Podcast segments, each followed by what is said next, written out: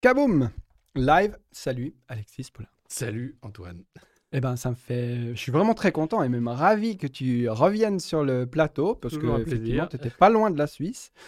Et puis particulièrement content d'ailleurs parce que euh, une personne qui a- apporte la sanité euh, dans le discours euh, public, là on a vraiment un, un monde malade, et ben c'est vrai que je te regarde souvent avec plaisir. Puis en plus tu arrives dans, dans le drame à ajouter de l'humour et une approche euh, un petit peu humaine qui fait qu'effectivement, euh, voilà, ça, ça permet de ressourire parfois et surtout de se rendre compte qu'on est quand même dans un monde de fous. De Et fou. si on faisait que de regarder certains médias, on pourrait aussi croire euh, qu'on est fou. Donc, euh, bienvenue à toi et merci, merci de, de Eh me ben, faire le plaisir de revenir. Merci beaucoup. Merci. C'est chouette. Alors, euh, bah ouais, effectivement, la première question euh, que je veux te poser, c'est celle de la censure, puisque la dernière fois que tu étais venu, tu étais surtout présent sur euh, la chaîne Twitch. Ouais. Et puis, t'es arrivé des, des bricoles, d'après ce que j'ai compris. Donc, euh, peut-être tu peux euh, raconter un peu cette aventure. Mais la, la Ouais. censure, plus généralement, on peut aussi en parler. Bon, maintenant, tu es, sur de nombreux médias. Tu l'étais Mhm. souvent, notamment Sud Radio. Mhm. Mais c'est vrai que si, si on a un discours, des fois, qui va un peu contre la pensée dominante, ça peut porter à conséquence dans la visibilité qu'on peut après avoir dans, je dirais, les, les biais et les canaux traditionnels de médiatiques. Oui, oui, ben, euh, alors il y a eu de, effectivement, la dernière fois, on était sur Twitch, euh, toi et moi. Moi, Twitch m'a censuré, le monde moderne a été euh, censuré. On est en train de voir avec des avocats ce qu'on peut faire pour euh, lutter contre ça, parce que le contrat est totalement euh, illégal, quasiment, hein, c'est une escroquerie. Euh, ils nous ont donné quatre raisons différentes, en fait, euh, sur pourquoi ils avaient euh, censuré la chaîne, et jamais la même. Euh, donc on veut savoir, euh, voilà, quelle est la raison, et sachant que le contenu était euh, le même, hein, euh, Twitch et YouTube, et on n'a jamais eu de problème avec YouTube, sauf une fois, euh, un avertissement sur euh, un article du Parisien qui parlait du graphène dans les masques. Mais c'est pas moi qui l'ai inventé, c'était dans le Parisien et c'était un fait. Voilà. Donc il y a un vrai problème euh, de censure euh, algorithmique. Euh, hier, j'ai fait une revue de presse où je parlais du grand remplacement. Ah oui, tu fait une blague. J'ai fait une blague, voilà, sur. Ouais, ils les- confondent aussi l'humour et. ah bah, Ouais, L'IA n'a pas beaucoup d'humour, donc c'est compliqué. et donc, euh, comme c'est l'IA qui fait la censure a priori, tu as, un petit bandeau maintenant sous la Ouais. vidéo. Attention, le grand remplacement, théorie, machin. Euh, bon, c'était une blague, hein. et, euh, et, et- et tout est comme ça. Et, et puis, on a appris avec, euh, avec Elon Musk et le rachat de, de Twitter, qui est Twitter, devenu ouais. X, euh, comment les agences euh, du gouvernement américain euh, s'organisaient avec les plateformes pour censurer la parole. Ouais. Ce qui est encore plus choquant aux États-Unis, hein, où la liberté de parole est encore plus poussée qu'en Europe sur beaucoup de sujets. Euh, là, on a vu quand même un, un moment euh, de censure inédit, la crise sanitaire bien sûr, mais l'Ukraine aussi. Aujourd'hui, on va voir ouais. l'Union européenne aussi qui va pousser avec Thierry Breton des lois de, de- de contrôle des discours de haine, comme Mhm. ils appellent ça, qui sont en réalité des lois de censure. Et tout ça est extrêmement inquiétant parce que là où on arrive à sortir justement de ce qu'on appelle les médias mainstream, hein, qui sont des médias qui ne dé- dépassent pas des lignes rouges, qui sont là pour euh, fabriquer du consentement aussi, d'une certaine façon. Euh, quand on apporte de la contradiction, du débat, quand on n'est pas d'accord aussi avec euh, la version dominante, que ce soit sur la, la version Covid, et le temps nous donne raison, hein, euh, ces, ces, euh, ces- ces- ces mesures sanitaires n'avaient rien de sanitaire, c'était une folie euh, aussi, ouais. totalitaire, etc., eh ben on est censuré, on n'a pas le droit de prendre la parole parce que ça fait réfléchir et c'est terrible. Et nous, en tant que journalistes, c'est d'autant plus terrible que notre métier est d'informer et qu'on voudrait faire croire que en informant, nous faisons de la désinformation. Alors là, c'est vraiment le sommet, je pense, de la manipulation. Mais ça a été le cas pour les professionnels de santé, bien sûr, qui se sont fait euh, Mhm. suspendre ou radier pour certains. Je recevais sur Sud Radio euh, euh, le pharmacien, le docteur Amine Humlil, Oui, euh, qui a été un des premiers à dire en termes de pharmacovigilance, le produit n'est pas fiable. Enfin, il- radier. il y a beaucoup de questions autour du produit et il s'est fait radier. Voilà, il lutte lui aussi de- avec le- les, les armes juridiques qu'il a à Mhm. disposition, mais le mal est fait. Et on est rentré voilà, dans ce monde où censure et propagande ont remplacé l'information et la liberté de penser. Et moi, ça m'inquiète. J'ai tiré l'alarme à de multiples euh, reprises. Euh, c'est de pire en pire. hein. on a vu en France particulièrement, euh, je ne sais pas si vous voyez de la Suisse, comment ça s'est passé avec euh, l'interdiction des manifestations pro-palestiniennes, oui, par oui, exemple. vu, vu. euh, a priori, alors que d'autres pays autorisaient hein, ces, ces- ces manifestations. Donc on Pas est tous. vraiment là dans un, dans un moment dangereux où il faut lutter et être nombreux pour dire non. Euh, et heureusement qu'un euh, qu'un milliardaire comme Elon Musk a décidé euh, sur un coup de tête de racheter Twitter pour dévoiler un peu la machine à censure.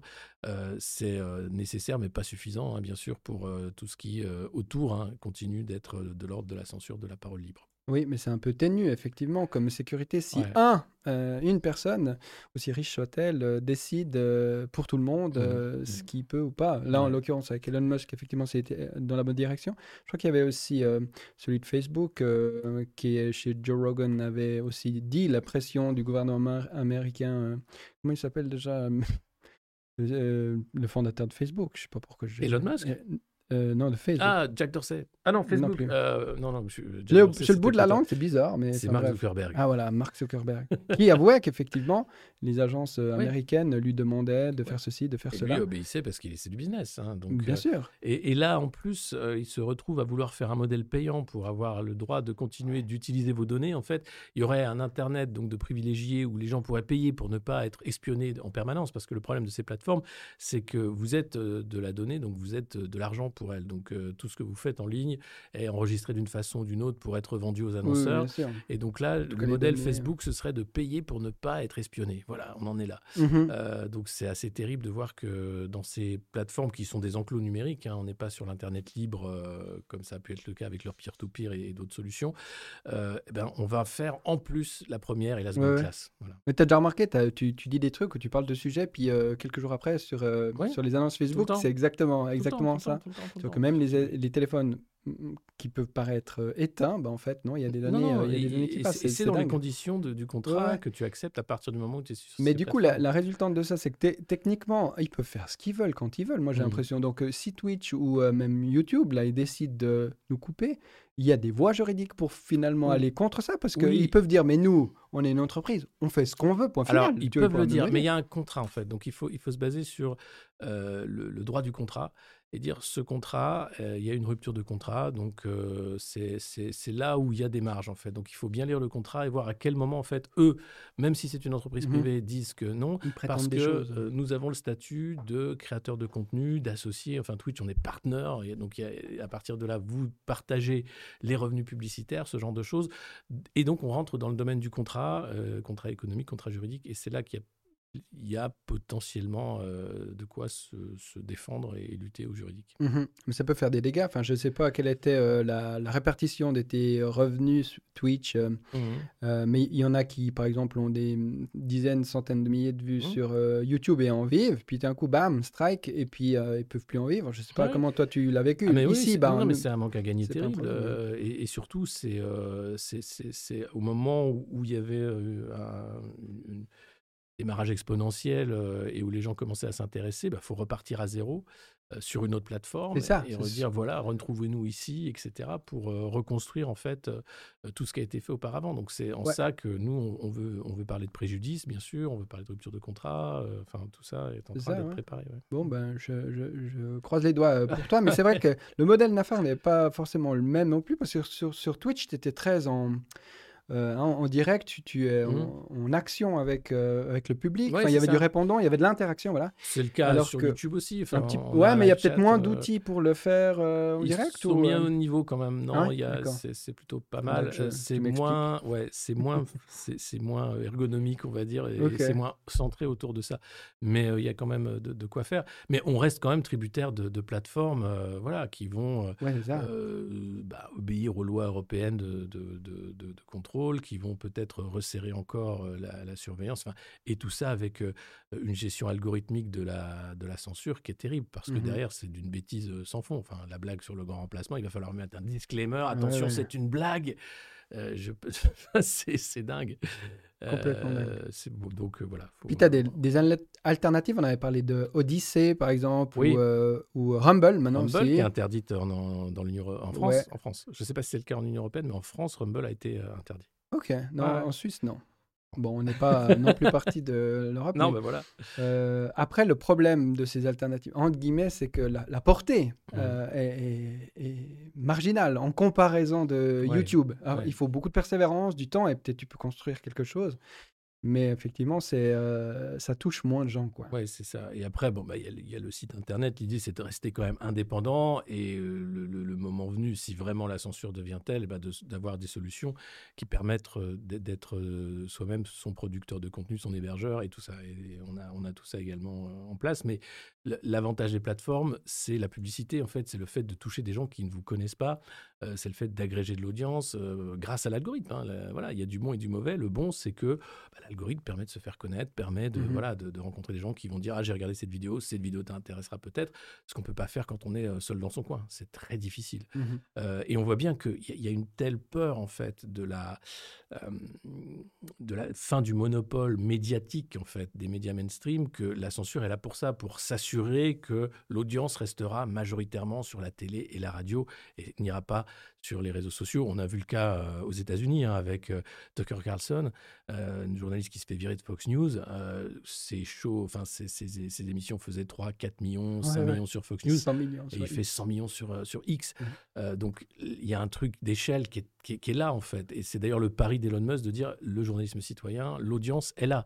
Elle n'est pas à la télé, elle n'est pas à la radio. Et donc, il faut, il faut jouer ce jeu-là et voir si on peut le faire. Mais euh, ça demande beaucoup de, de temps et, et beaucoup de, voilà, de, de, de, euh, de- de publicité, euh, pas au terme payant, mais de, de- de se faire connaître. Quoi. Et ça, c'est compliqué quand on n'a pas accès aux mass médias. Mais c'est- Parce que Tucker Carlson peut faire ça parce qu'il vient de Fox News. Voilà. Si Oui, oui, oui, c'est une figure pas- déjà, voilà, exactement, ouais, ouais. extrêmement connue, de Mm. confiance, euh, puis euh, avec une expérience euh, qui est plus approuvée. Euh, et euh, du coup, ça t'a ouvert d'autres portes, enfin, parce que tu as, bon, toujours été un peu dans les médias, mais là maintenant, par exemple, tu as une émission à, à- à Sud Radio. Est-ce que tu as l'impression que cette euh, parole assumée, on va dire ça comme ça, elle, elle te crée plus de problèmes qu'elle te donne d'opportunités ou euh, Elle crée plus de problèmes. quand même hein Euh, la, la réalité, c'est que à partir du moment où on commence à être euh, assez libre, et parce que la, liberté, elle vient des, abonnés, hein, tout simplement, de dire euh, je peux dire ce que je veux parce que j'ai pas de, j'ai pas j'ai- Vous êtes, vous êtes les seuls qui, qui me permettaient d'avoir cette liberté de parole. Euh, eh ben, il y a un vrai problème. Libération, le journal Libération en France avait fait mon portrait Mhm. où il se posait justement ma question. mais- Idiot utile. idiot utile de l'extrême droite, euh, etc. Là, le, rouge brun. enfin, voilà. Mais, mais non, mais ça fait partie en fait du discours contrôlé, c'est-à-dire qu'il faut Tu dire attention. fréquentes les milieux d'extrême droite, Alexis. Oui, Poulain. je fréquente. Oui, je vais sur TV Liberté. Oui, je vais partout. En fait, moi, je suis parti du C'est principe, mal. mais j'avais expliqué à ce bien. micro d'ailleurs. Non, on n'a pas le droit. Alors moi, je, je prends le droit, et donc ça énerve. Ouais, ouais, ouais, ça Euh, et puis euh, autre chose qui m'a valu l'excommunication euh, du PAF, c'est d'avoir travaillé pour RT France, hein, Today France, la Oui. télé russe, Oui. Euh, où là, ben, bon, à partir de, de la guerre en Ukraine, à partir de- Ça. du moment où Ursula Tombola, euh, voilà, Ursula von der Leyen a décidé d'interdire ces chaînes de propagande qu'étaient les chaînes russes. Oui, elle Euh, est... ça aussi, c'est accessible en Suisse. Ben heureusement, non mais voilà, c'est une bonne chose euh, parce que on se rend compte que euh, tout ça était un mensonge. Mm. Euh, on voit que la contre-offensive ukrainienne n'a Oh, pas on fonctionné. parler, oui. Euh, on a vu le nombre de morts euh, des deux côtés. Enfin, c'est dingue. Et le fait de ne pas avoir voulu avoir les deux pièces, enfin Mhm. les, deux, les deux parties. Ah ouais, non, mais ça crée des euh, défaites. hein, on a, bah oui, ça crée des défaites. Ça crée aussi des gens qui ne comprennent pas ce qui se passe en réalité. Comme l'Afghanistan, ça c'est Euh, euh, clair. Tout, tout, tout. Et là, 20 ans de on va avoir puis là, ah, quoi et, et on enchaîne et on va avoir à peu près la même chose sur euh, Israël, Israël, Palestine. Palestine. Donc c'est terrible de se dire, écoutez, oui, il y a peut-être de la propagande parce que ce sont des chaînes d'État, mais ça sert à rien de d'empêcher les gens de, de voir cette propagande parce Oui. que il y, a un- il y a un juste milieu. Et après, alors ça veut dire que nos dirigeants ne font pas confiance en fait euh, aux, aux gens. Ils C'est assument- réciproque, c'est ça qui est bien. Oui, mais je- non, mais je pense qu'ils les assument stupides, euh, ils les infantilisent Oui, clairement. systématiquement. C'est ça. Et donc, ils pensent que euh, ce sont des gens trop bêtes pour se faire une idée ou pour s'informer correctement. Et donc, Mhm. ils sont poreux à la propagande. Oui. Donc, une seule propagande est autorisée. Et, et- et ça, ça ne les choque pas. Et donc, c'est en ça que pour moi, ce monde-là est en train de mourir parce que, au contraire, je pense que euh, l'épisode Covid, la guerre en Ukraine, etc., a réveillé beaucoup de, de personnes qui n'étaient Mmh. pas intéressées par euh, l'information, qui n'étaient pas plus intéressées que ça par la politique et qui ont fait une sorte d'éducation ouais. populaire, naturelle, et qui ont vu qu'il y avait du mensonge, qui ont vu qu'il y avait de la manipulation, mais à un point, mais tellement grossier, grotesque, que euh, le- les, les choses ont changé à partir de là, et que ça reste marginal, mais cette, ce petit ruisseau est en train de grandir Mhm. vraiment euh, avec euh, euh, bah, tout le, le côté. Bah, je t'avais dit, mais pourquoi tu regardes pas euh, l'émission du Monde Moderne? Pourquoi tu regardes pas The Swissbox Pourquoi tu regardes pas Antithèse? Enfin, regarde, il y a des Mhm. trucs intéressants.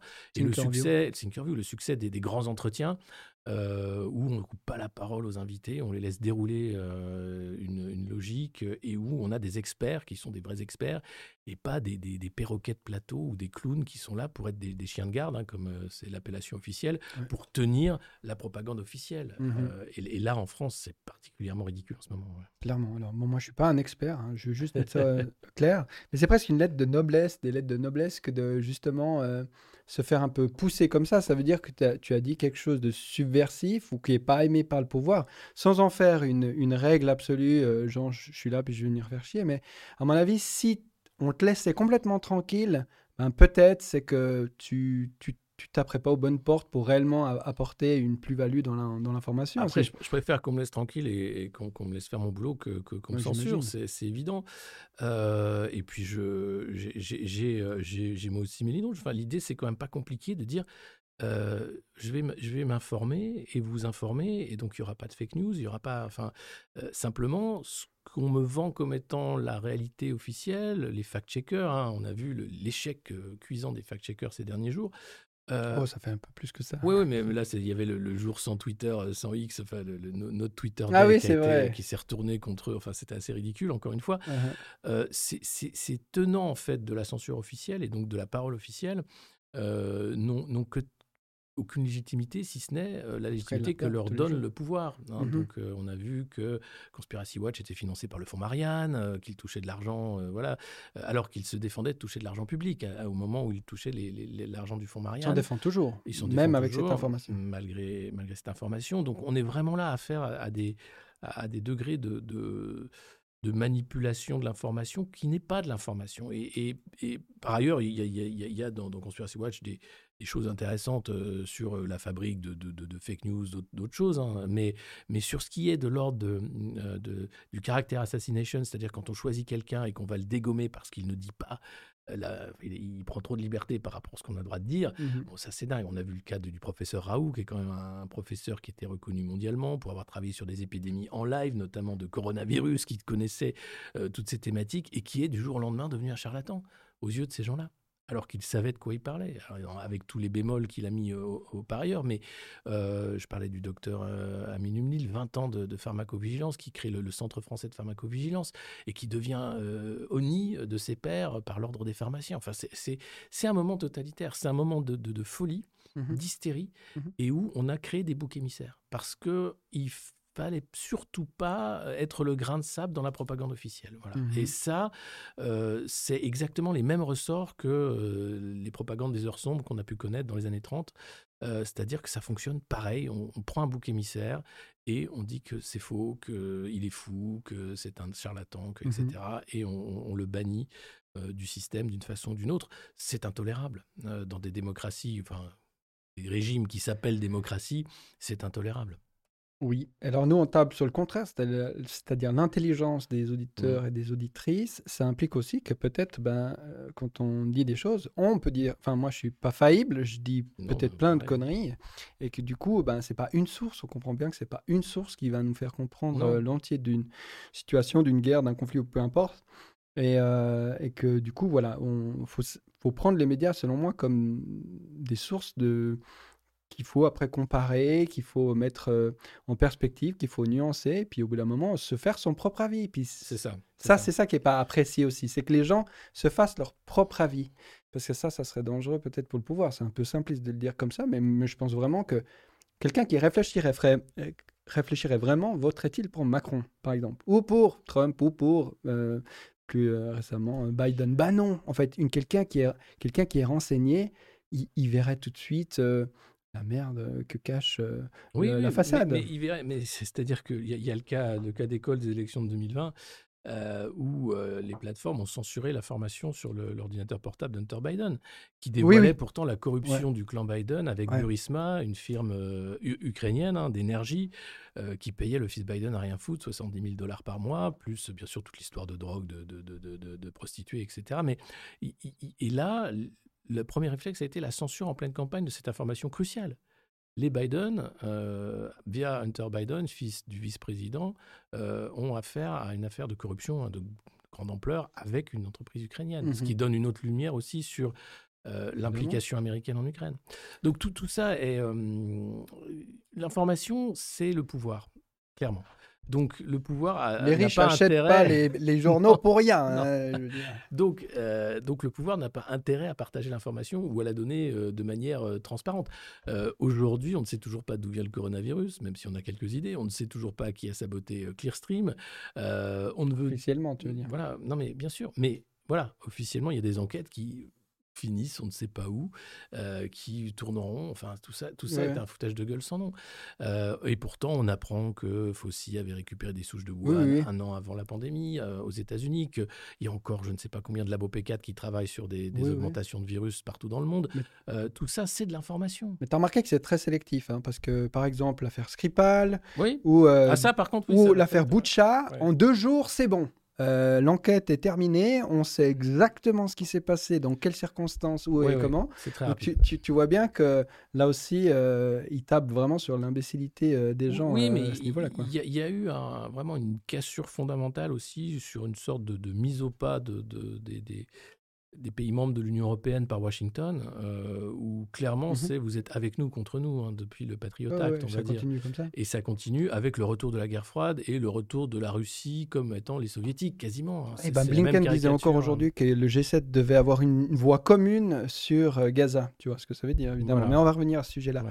En attendant, ben, euh, je ne sais pas si tu as partagé le, lien faire. en direct, Attends, tu je peux le faire. le faire. Et puis, euh, ben alors moi, je suis pas aussi effectif que toi. Là, il y, a des- il y a des commentaires qui viennent un peu de tout- tous les réseaux. Donc, euh, si peut-être des gens euh, se sentent d'interpeller euh, ou de lancer une question, on la, on la prendra, je peux pas promettre. Mais voilà, comme on a cette, cette place-là, on peut aussi se permettre, de temps en temps, je regarde là-bas, c'est parce que je regarde le moniteur. Et là, il y a, bah avec toi, ça marche toujours bien. hein. Pour ça, il y a un peu plus de monde que d'habitude pour moi. Et je, d'ailleurs, je rappelle que mes vidéos, enfin sur Swissbox, on, on a fait le choix de pas du tout monétiser, donc il n'y a pas de, il y a pas de publicité. Je, personnellement, j'ai pas envie de donner de l'argent aux GAFAM. Ça me ferait plus mal qu'autre chose. Et puis, je fais ce podcast pour le plaisir. Moi, j'ai- la chance de ne pas devoir en vivre. Par contre, effectivement, si ça venait à, à- Parce que je suis sur Tipeee, par exemple, et puis on peut, sur le site internet, euh, faire des dons ou m'aider un peu. Si ça devenait un peu viable, eh ben, je pourrais euh, effectivement euh, faire peut-être plus de conversations et peut-être traiter et soigner mes vidéos de manière un peu plus professionnelle, parce que je reste quand même un, amateur invétéré, mais... avec beaucoup de plaisir. Donc ça, c'est une chose. Et puis, ben, je disais, Alexis Poulain, c'est quand même chouette parce que là, il y a 146 personnes en live. Et euh, pour moi, pour la modestie de- du podcast, podcast Swissbox Conversation, c'est c'est beaucoup. En général, on est, plus, on est plus à 10. puis là, on est à 146 alors Voilà. que tu n'as pas encore Je partagé. viens de partager sur Donc, euh, je te suis reconnaissant de penser à moi, effectivement, quand tu viens dans la région. Abonnez-vous à la- oui, à la chaîne abonnez-vous. Il faut commenter, c'est ça qu'il faut dire. Il faut faire les commentaires, ça aide l'algorithme. commenter pour l'algorithme, ça aide beaucoup. ouais, Euh, voilà. Et puis euh, soutenez-nous d'une manière ou d'une autre, si vous le pouvez. voilà. On a besoin de aussi community manager. Je sais pas, tu fais ça toi? Tu fais tout ça toi? Quasiment, ouais. C'est dingue. C'est ben, c'est mon métier, donc. Ouais, euh, c'est- je c'est ça, toi, tu as euh, envie. Mais, on, Mais- on est, on est aidé, on est. Mais encore, encore, je suis content pour toi quand j'ai vu que tu avais une, une émission sur Sud Radio. euh, je me dis, ah, c'est cool. Ça Ouais. donne un peu de stabilité de l'emploi aussi. c'est autre chose. ouais. pas le même exercice. tu vois. Non, Ouais, j'imagine. ouais, ouais. Puis là, il y a tout un travail à faire. Puis Ouais. avec un peu la même dynamique, euh, enfin d'avoir des, des, des gens dans, dans la parole euh, et souvent Ouais. pas mis en avant, notamment les lanceurs d'alerte. On en a eu quelques-uns ici. euh, voilà, après, il y a le réseau, euh, c'est cool. euh. Mais ça, ça, ça en dit long parce que je, je voudrais vendredi, c'est c'est de 12h à 13h sur Sud Radio le vendredi. Bah oui. Vendredi prochain, j'espère pouvoir faire une émission sur les- le salon des lanceurs d'alerte, qui a eu la rencontre des huitième rencontre des, des- des lanceurs d'alerte qui a lieu ce week-end à- autour de Paris, Euh, parce que le, le lanceur d'alerte c'est symptomatique de, de la faillite du journalisme en réalité.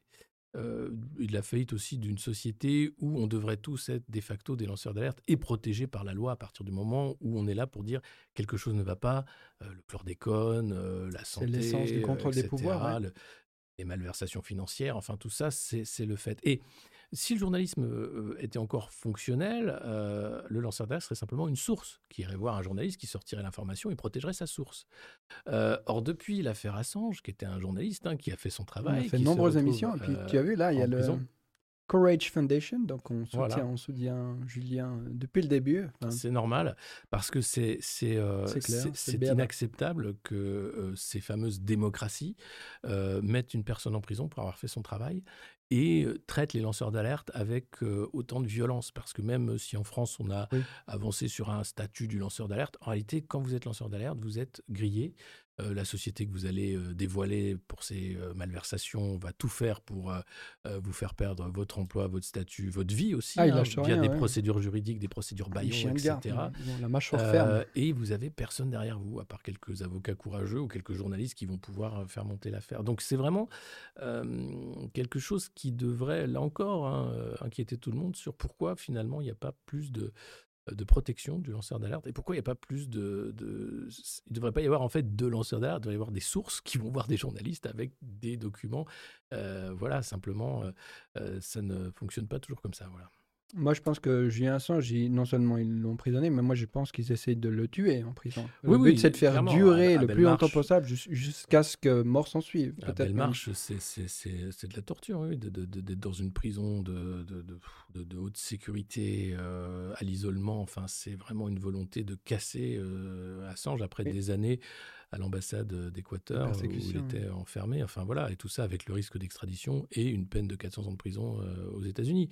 Donc, enfin, c'est pas normal, voilà, d'en arriver là et de se dire que ça fait des années, plus de, je ne sais pas, 80, euh, c'était avant 2000, hein, euh, Assange. Exactement. Euh, oui, oui. Euh, bah, au début des années 2000. Au tout début des années 2000, juste avant la guerre en Irak, je crois, euh, qu'il y a cette volonté de, faire taire Assange et de le, de le briser. Quoi. oui, on avait eu Nils Melzeler, le rapporteur spécial pour la torture aux Nations Unies. Maintenant, il a la Croix-Rouge, alors j'avais demandé de revenir parce qu'il il m'avait dit, oh, Laurentine, euh, il m'avait parlé de l'ONU et tout ça, mais maintenant, malheureusement, il, là, il peut plus. Bon. bon, ben voilà. Mais avec espoir, peut-être que ça reviendra. Mais tu vois, là, la parole dans les médias. Enfin, ce qui est intéressant aussi, moi, je fais venir les gens là qui, qui peuvent délier leur, leur, leur parole. Là, euh, il y a deux semaines, il y a aussi euh, Micheline Calmira, qui était la ministre des Affaires étrangères de la Suisse et même présidente de la Suisse. La première chose qu'elle dit, c'est Ah, je me sens beaucoup mieux parce que maintenant, je, je peux dire plus les choses. Alors, si tu écoutes le truc, il y a encore euh, une habitude qu'elle a d'être politicienne et puis plus dire les choses, mais elle a encore, selon moi, une certaine langue de bois, euh, notamment sur les mots. sur... Voilà, exactement. Je pense qu'il y a une habitude qui a été trop profonde. Mais bon sens, ça veut dire qu'on peut pas se dire les choses, quoi. Euh, vraiment, même avec maladresse. Mais je veux dire, comment on veut. Si on peut, c'est juste une question de courage, c'est juste une question de, ne pas respecter aussi les conventions, voilà, de, ces fameuses lignes rouges et dire mais attendez, tiens, je vais, on, va dire quelques trucs qui sont évidents, mais Emmanuel Macron n'avait jamais été élu avant 2017. il est mis en scène par la puissance oligarchique avec des, couvertures hebdomadaires sur et si c'était lui, le renouveau politique, etc. Volodymyr Zelensky est un acteur. C'est bien, j'ai vu, j'ai vu ses leçons de piano. Voilà, les leçons de piano, mais, mais aussi plein d'autres scènes qu'il a fait lorsqu'il était acteur. Joe Biden n'a plus toutes ses capacités cognitives. Et tout ça, si tu le dis, c'est des faits. Hein. Euh, ça va choquer des gens. Mhm. Ah oui, non, mais attendez, mais, non, mais c'est des faits. Mais quels gens, en fait, ça va choquer? Ça va choquer beaucoup de gens, malheureusement, qui pensent que oui, derrière, il y a, y a il n'y a pas qu'une histoire, il n'y a pas qu'une mise en scène, que c'est plus compliqué. Quand vous parlez du Bilderberg à la télé, par exemple, mmh qui n'a rien de, de conspi. Le Bilderberg non, existe. C'est une, c'est une, c'est une instance transatlantique comme une autre, particulière parce qu'elle existe depuis longtemps, euh, qui fait que chaque année, vous avez quand même le patron de la CIA, le patron de Palantir, euh, qui rencontre des responsables politiques européens. On a eu cette année euh, Gabriel Attal, qui était au Bilderberg, qui est maintenant ministre de l'Éducation. Bruno Le Maire est passé également dans cette conférence. et systématiquement, on y parle du monde multipolaire, de la Russie, de la Chine, de, etc., des risques euh, des dangers, de machin. Euh, pourquoi?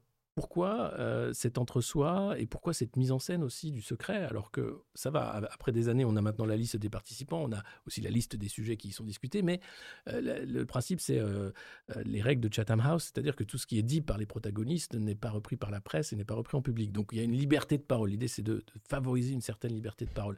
Ce qui n'est pas le cas du World Economic Forum de Davos ici en Suisse puisque tout est filmé hein, et tout est officiel avec avec là encore une ouverture totale sur euh, la volonté de changer le monde. Hein, de créer un nouveau monde. Le Great Reset, c'était ça. Enfin, euh, Klaus Schwab, il fait peur à tout le monde, sauf aux gens qui vont à Davos, euh, le cœur sur la main, cabinet de conseil et autres, qui pensent que oui, il faut changer le monde. Mais enfin, comment Pourquoi changer le monde avec des puces dans le cerveau? Pourquoi vouloir changer le monde de cette façon-là? Il y a mille façons de changer le monde en réalité. Euh, la lutte anticapitaliste en est une, l'utopie anarchiste en est une autre. Pourquoi croire en, cette voie tracée par les cabinets de conseil sur le monde connecté, sur l'humain-machine-objet et puis machine connectée. Pourquoi la, voilà, la... Bah, la réponse est assez simple. Hein. L'argent, l'argent. Bah oui, c'est ce que j'allais dire. Pouvoir économique. Euh. Oui, oui, l'argent. Et donc, c'est, c'est, euh, quand tu t'attaques à ces pouvoirs de, de l'argent qui sont réels, mhm. c'est-à-dire que BlackRock a fait une OPA sur l'Ukraine, hein, sur la reconstruction de l'Ukraine. Euh, McKinsey sont les, les, les, grands patrons et organisateurs de la conférence de sécurité de Munich, qui parlent là encore de comment l'Europe doit se défendre et de quelle façon avec les Américains. l'argent et, la mainmise des cabinets de conseil sur les différents gouvernements, euh, c'est euh, un, Goliath. Et quand tu t'y attaques, ben, tu es bien seul, en fait, avec ta fronde. Ouais.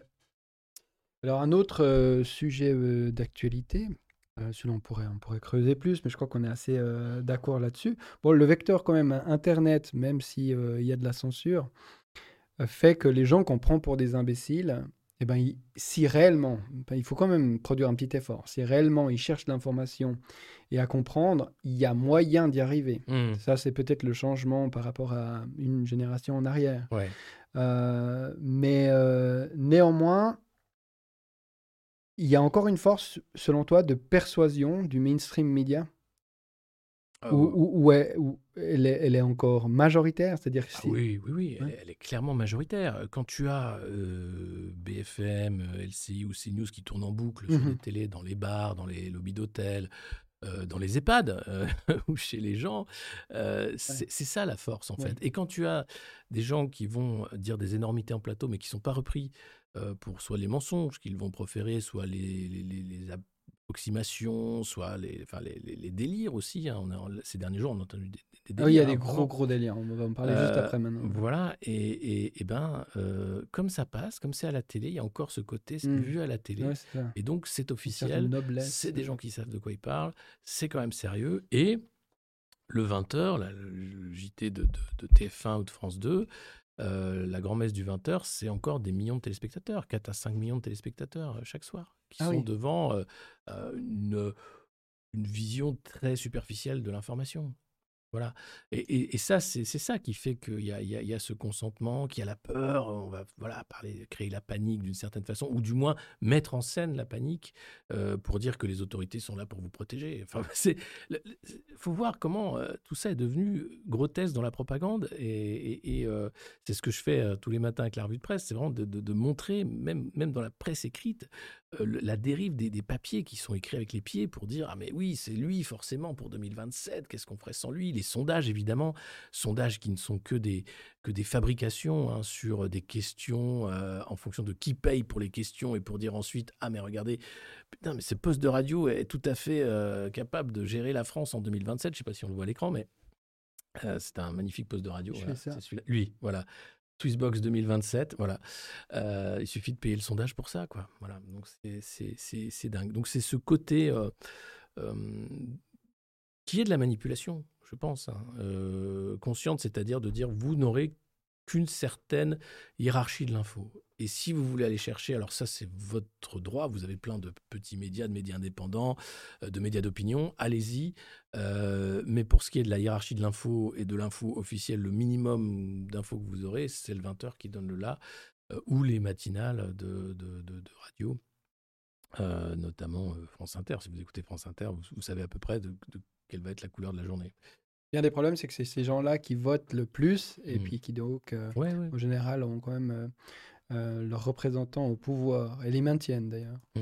Euh, Qu'est-ce que tu penses de sur X Tu sais, il y a la note de la communauté, je Oui, sais plus ouais, exactement ouais. comment ça s'appelle, qui est une tentative de. Ouais, moi je trouve assez louable. J'ai vu aussi du n'importe quoi. Assez vite, ça va être euh, phagocyté alors- peut-être, mais j'ai aussi vu des, des bonnes choses. Non, il y a des bonnes choses. Et, et c'est rigolo parce que même Musk lui-même, il s'est fait, euh, Ouais, il s'est fait reprendre. il s'est Mais- fait reprendre. Et, et, euh, et ça pose la question de Wikipédia aussi, en disant qu'il n'y a que Mhm. certaines personnes qui ont le droit de Ouais. revoir les articles, etc. Parce qu'on a vu des dérives aussi euh, sur Wikipédia ouais. ces derniers temps. Sur les notes de la communauté, le, le bémol, c'est que ça peut très vite devenir un outil politique, en fait, de militance où vous allez avoir des camps qui vont aller commenter sous les uns et les autres pour dire Clairement. ah c'est pas vrai Ah bah machin ouais. etc mais à partir du moment où c'est validé et que ça fonctionne ça permet d'avoir un contexte ça permet de, de voir que bah non tout ça n'est pas euh, aussi euh, simple tout ça n'est pas aussi sûr Euh, donc c'est une très bonne chose mais, mais moi je suis tout à fait euh, heureux du, du rachat de, de- de- de Twitter par Elon Musk, avec tous les bémols qu'il y a aussi à ça, mais simplement euh, quand il a fait les Twitter Files, euh, pour montrer l'ampleur de la censure Ouais. euh, qu'il y a eu sur cette plateforme, Ouais. et donc sur les autres. Donc rien que pour ça, c'est un travail citoyen qu'il a fait euh, et qui était nécessaire, vraiment, pour que les gens comprennent aussi euh, voilà, à quoi ils avaient affaire Mhm. pas non plus là qu'on s'informe forcément ou c'est pas voilà. Alors maintenant évidemment ça devient oui mais c'est devenu un marais puant de de haine, d'antisémitisme, de racisme, etc. Euh, il y a encore beaucoup de censure, ça va. Euh, il y a encore beaucoup de contrôle, alors peut-être pas assez euh, aux yeux de certains, euh, mais je préfère mille fois que la parole soit libre et qu'elle soit jugée avec un juge et non pas un algorithme, si jamais elle dépasse le cadre de la loi. Quoi, voilà. Mhm. Alors, du coup, euh, pour faire la transition avec le sujet suivant, la question qui tue, est-ce que tu condamnes, Alexis Poulain, euh, les actions du Hamas? Non, je déconne. C'est la question la plus débile qu'un journaliste pourrait poser, même dans, dans la réflexion d'un métier de journaliste qui devrait s'enquérir de la compréhension de son vis-à-vis. C'est une question morale, en fait, juste pour dire, est-ce que, en fait, tu vas dire un truc qui te disqualifie ou euh, est-ce que, euh, en fait, tu vas, tu vas être d'accord de faire euh, ce que je te dis Ça, de ça s'appelle les, les, les, les, C'est une- les une 10 question d'introduction, en fait, où tu es obligé de dire oui, euh, Oui, c'est je ça. condamne, etc. Après, tu peux dérouler. Si tu refuses de, de, Si de tu rentrer refuses, dans cette compliance, Ils vont te la poser ils vont te la poser et puis tu, sans tu, vas être discrédité pour le- la suite de ce que tu dis. Mais sur le fait de nommer ou pas le Hamas de mouvement terroriste, de nombreuses Chez vous, organisations et a- l'ont déjà dénommé comme tel hein, et ils font du Hamas une organisation terroriste. Ce qu'on a vu le 7 octobre, c'est un pogrom, c'est aussi des, des- des actes terroristes, il n'y a, pas- y a pas de question là-dessus. Maintenant, l'utilisation de crimes de guerre à la place d'actes de, terrorisme, ça a une raison, c'est une raison de droit international. Et les ONG, euh, l'ONU, les Human Rights Watch, etc., disent la même chose. Il n'y a pas en fait de, de, de- de- de notification terrorisme de ce que c'est en droit international. Si on veut juger les, les- les- les- les meurtriers euh, du, du 7 octobre, il faut utiliser le terme de crime de guerre. Euh, parce que sans ça, terrorisme, c'est le mot qui permet de tout mettre, en fait, Ouais. et de dire, vous êtes, évidemment, tout le monde condamne le terrorisme, sauf les terroristes, euh, mais, mais, mais la, la- la- la nomination, la nomenclature internationale, c'est crime de guerre, parce qu'on peut ouvrir des procès, on peut ouvrir voilà, des choses. Alors, euh, c'est, ça peut être dur à entendre, mais c'est une réalité. Voilà. Oui. Ça n'empêche pas non plus de dire que oui, c'est de, de l'ordre du terrorisme, de, de- de- d'arri- d'arriver dans une rêve partie et de buter tout le monde. Évidemment, Mhm. c'est pas c'est pas des crimes de guerre là, on est dans autre chose, puisqu'on a visé des civils qui n'étaient pas armés, qui n'étaient pas là pour faire la guerre. Oui, Donc, oui. clairement, Mais là aussi, cet outrage euh, à sens unique, euh, c'est aussi quelque chose qui peut faire euh, lever les, les sourcils. Évidemment, évidemment, et c'est bien tout le problème, c'est de dire qu'il n'y a, pas de- il y a pas de volonté de, de réfléchir et que tout doit être lié à l'émotif. C'est ça, ouais, ouais, surtout, Euh, surtout là quand ça nous arrange. Parce voilà. que là, lié à l'émotif par rapport au, au massacre, moi je dis même génocide perpétré par Israël sur, sur Gaza, euh, bah là on va pas nous poser la question quand arrive est-ce que vous condamnez le génocide ou, le- les, ou les crimes de guerre ou peu importe, les actes terroristes euh, d'Israël? Cette non, question, tu l'entendras jamais. Bah, c'est également des crimes de guerre, puisque viser des civils, des infrastructures civiles, c'est le cas. D'ailleurs, c'est ce qui avait été euh, relevé euh, lors des bombardements russes sur l'Ukraine, hein, Oui, immédiatement. là aussi, immédiatement. Donc, on a la même chose à Gaza, sauf que nos dirigeants, dans une grande lâcheté, euh, n'utilisent pas les mêmes termes et ne veulent surtout pas utiliser les mêmes termes Mais- parce que ouais. fait atténuant, acte terrorisme du Hamas, donc tous les droits, quasiment. Mais non, il y, a- il y a du droit international, c'est ce que se tue euh, à répéter, à dire les uns et les autres. Euh, en France, on a immédiatement dit soutien inconditionnel à la réponse d'Israël, quelle qu'elle soit quasiment. Et puis quand on a vu en fait l'ampleur de cette réponse, euh, certains ont- commencé à rétropédaler en disant oui, non mais faudrait que ça se calme. Non, c'est c'est pas normal quand même de Quand même. bombarder un hôpital. Puis après, là encore, l'information qui est une arme. Euh, C'est-à-dire très difficile d'avoir l'information. Des journalistes qui ont été tués, hein, le bureau de l'AFP qui a été Oui, oui, bombardé, beaucoup, bureau vide, hein, mais l'AFP quand même. Le même Et- jour, vous avez l'Institut français et l'AFP qui sont Les bombardés. travailleurs à de l'ONU aussi. Les travailleurs de 100. l'ONU, certains sont morts, des journalistes Certains, qui ont perdu leur famille. Ouais. Non, non, mais c'est c'est- Enfin, 80. c'est incroyable. Donc, euh, les chiffres sont, sont incroyables et pourtant, euh, on continue de faire comme si c'était une réponse proportionnée et juste. Voilà, et les médias prennent ça en miroir de, de nos dirigeants. Ouais. Euh, en Suisse, on a un petit problème avec la neutralité hein, ces derniers temps. Déjà avec l'Ukraine, ça commence à mal tourner. Ouais, Et vrai. puis là, avec euh, Israël aussi, euh, Palestine. Et là, d'ailleurs, les... tiens-toi bien, les, hum, les familles des victimes otages du Hamas, quand la Suisse, la Suisse discute, elle veut faire la même chose. Elle veut dire que le Hamas est une organisation terroriste. Mais là, les, les familles des, des otages euh, israéliens sont, ont demandé aux autorités suisses d'arrêter cette discussion.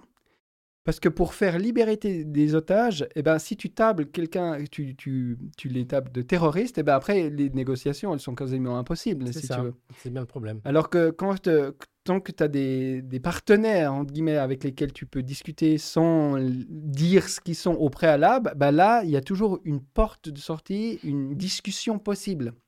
Mais Du coup, ça, à mon sens, ça montre le ridicule de la chose, parce que dire qu'ils sont terroristes, alors ça te fait du bien comme ça. And so what? Tu vois? Ça, ça, ça c'est- va faire quoi après C'est si tu veux? Bah, il n'y a, il pas de fait, discussion pour la libération des otages, notamment. C'est ça qui pose problème. Euh, et, et- et tout est, tout est dans, dans ça. Comme le Qatar qui, qui héberge hein, les, les- les Oui, les, responsables du les Hamas. dirigeants, ils sont même et pas à qui Gaza. se sont donc, euh, défendus en disant mais c'est à la demande des Américains que nous le faisons, puisque le Qatar est aussi une des plus grandes bases américaines dans la région. Enfin, c'est c'est d'une hypocrisie totale. Euh, et vous avez un Blinken qui va là-bas avec son gilet pare-balles, qui essaye de voir comment ça va se passer au Liban. Il joue BHL ou- Oui, d'une certaine... Tous, tous. Euh, Sauf que lui, il vend des armes. BHL, lui, il vend juste des photos pour Paris Match. Mais euh, c'est vraiment un truc où il y a une hypocrisie sans nom. Euh, C'est-à-dire que les gens qui sont responsables de ces massacres, qui les ordonnent, qui les mettent en scène, etc., sont quasi intouchables. Alors j'imagine que le Mossad est en train de, de préparer des, des opérations homo où ils vont aller euh, cibler et faire des homicides de ses dirigeants, même, même au Qatar. Euh, mais globalement, on se retrouve avec euh, ce côté en disant mais c'est normal en fait finalement. Euh, le Qatar n'a pas à être pointé du doigt parce qu'il héberge les, les leaders du Hamas. Et d'ailleurs, c'est ce que dit le Qatar pour la diplomatie, pour continuer le dialogue avec des gens qui ne sont pas fréquentables si vous les traitez de terroristes de toute Mhm. façon. Et, et- et cette hypocrisie-là, très peu de gens l'acceptent en réalité. Euh, sauf euh, dans les sphères dirigeantes où tout ça passe très bien. Euh, Il n'y a aucun problème. On va continuer de vendre des armes. Euh, La France est un- une grande nation vendeuse d'armes euh, aux Saoudiens, aux Qataris, etc. Euh, on ne parle pas des exactions qu'il y a pu avoir au Yémen.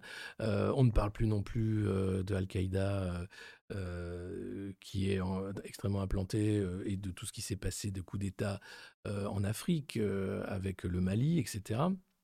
Euh, donc c'est vraiment euh, d'une hypocrisie sans nom, je trouve, euh, avec le- la, la volonté de, de laisser faire, ou du moins de, pas de prise sur le réel. Enfin, c'est Oui, ça. très difficile de comprendre où vont euh, à la fois les diplomates, les chancelleries et, et les, les nations européennes dans ce, cet affrontement, en fait, cette organisation du chaos euh, avec une nation hein, qui est quand même à la tête de l'organisation du chaos, qui est les États-Unis, hein, qui est de toutes les guerres euh, systématiquement parce que ce sont des guerres d'intérêt.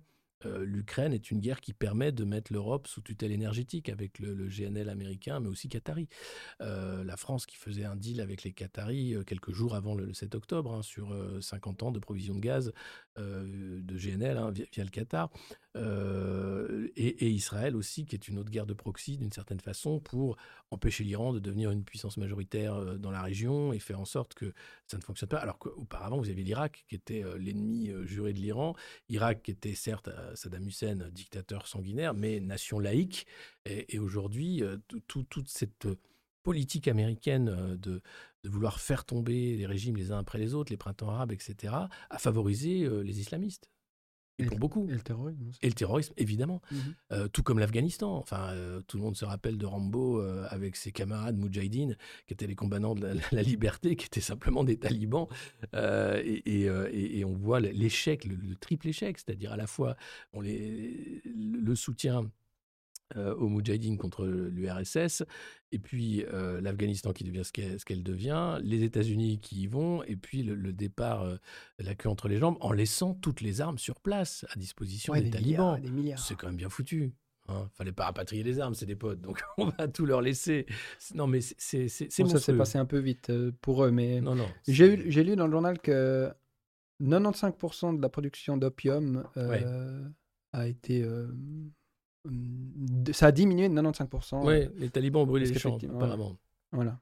Euh, reste à voir s'ils ils vont pas produire euh, autre chose, comme la Syrie qui produit le Captagon. Enfin, euh, c'est, c'est- voilà, Enfin, c'est-à-dire qu'il y a des équilibres euh, économiques, géopolitiques, euh, qui, qui reposent sur l'économie Oui. parallèle et l'économie du, du crime, et qui tiennent parce que voilà, c'est comme ça.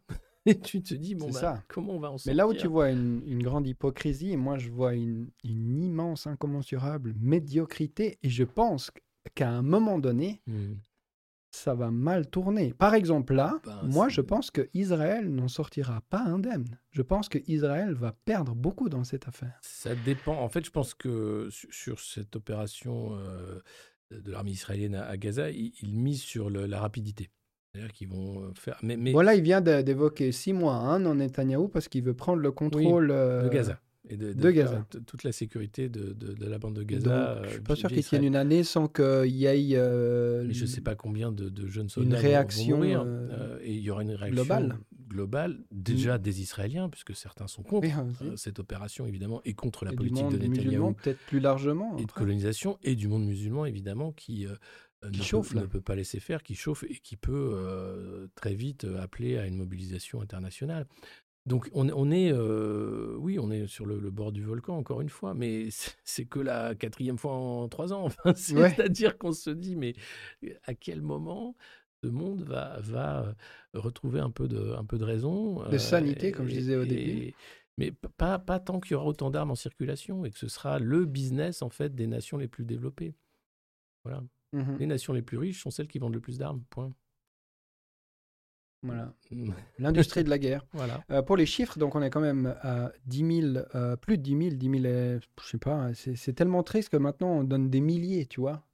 Euh, Enfin, Mm. là, on, on, on, n'en sourit pas, on en discute comme ça légèrement, mais enfin, je- c'est effroyable, j'ai même pas les mots, c'est atroce, moi ça me, ça me brise le cœur, c'est une impuissance complè- complète. Alors de- euh, demain, j'aurai euh, le professeur Norman Finkelstein euh, ici, et puis lui qui c'est un des experts, un des meilleurs experts sur la situation.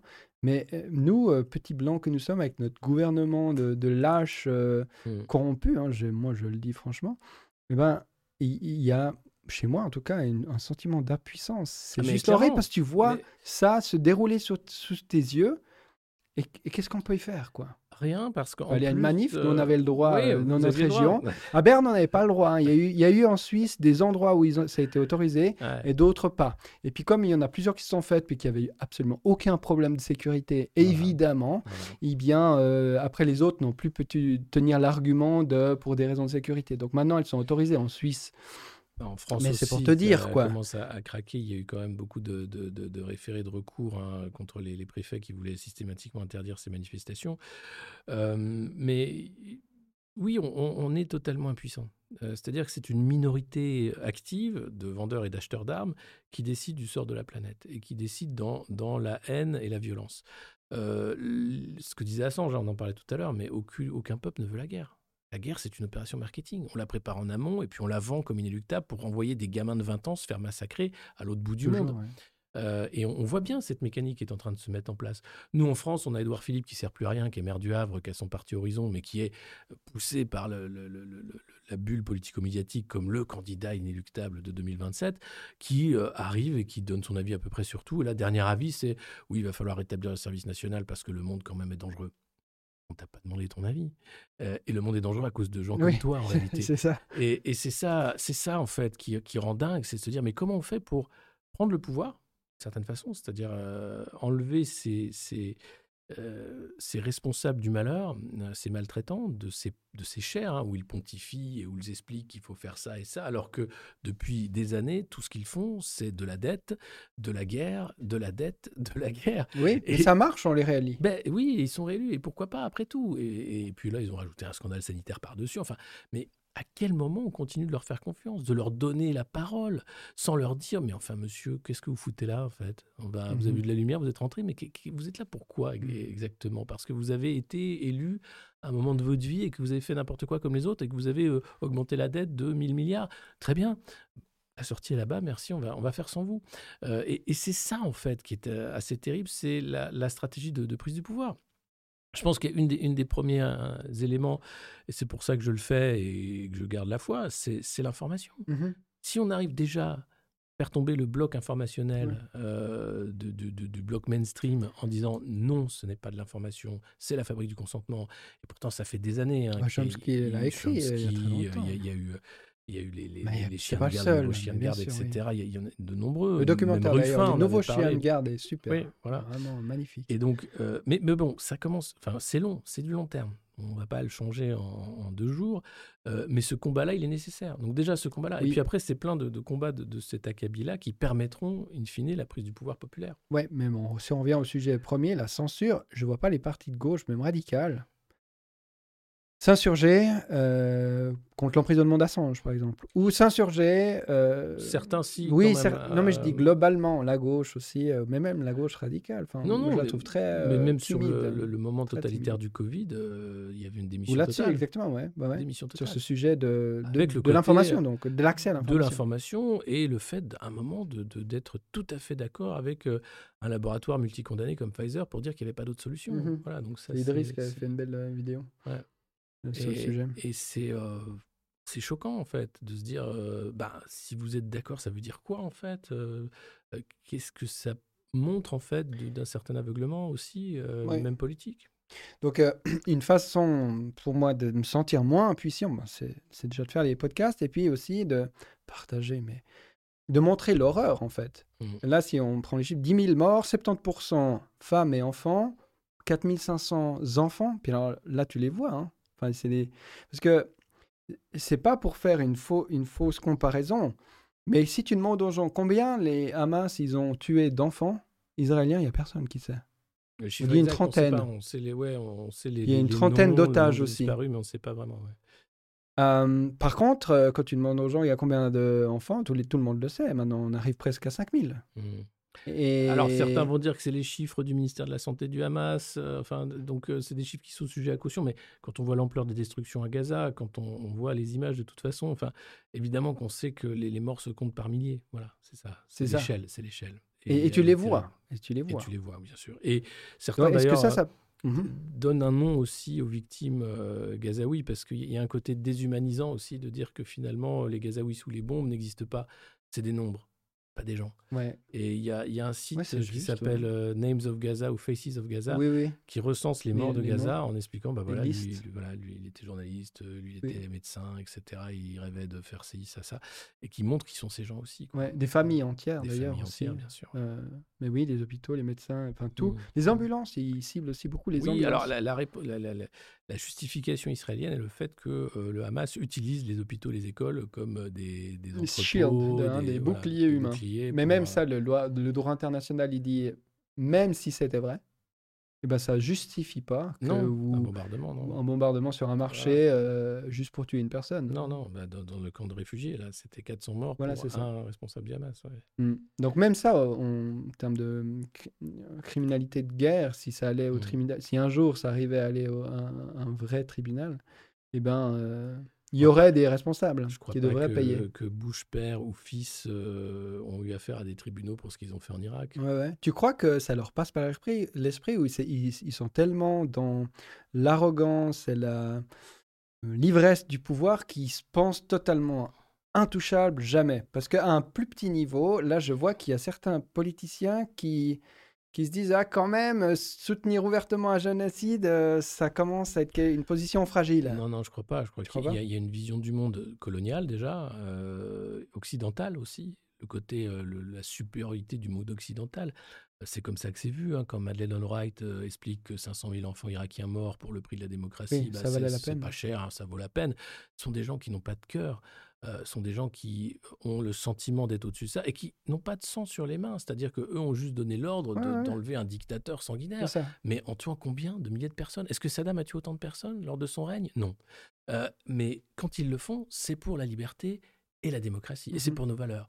Et ça, mais c'est insupportable. Et c'est en train de changer, je pense, à la fois par la prise du pouvoir des BRICS, par la dédollarisation du monde, par le fait que certains commencent à, à ne plus vouloir obéir à la Pax Americana, euh, à- parce que c'est une guerre permanente qui coûte très cher en vie humaine. Et euh, on voit la Chine, on voit l'Inde notamment, qui joue une partition particulière, la Turquie, la Russie évidemment, le Brésil, euh, et tous les BRICS qui, qui sont derrière, euh, commencer à dire le monde n'est pas occidental. Mhm. C'est fini en fait.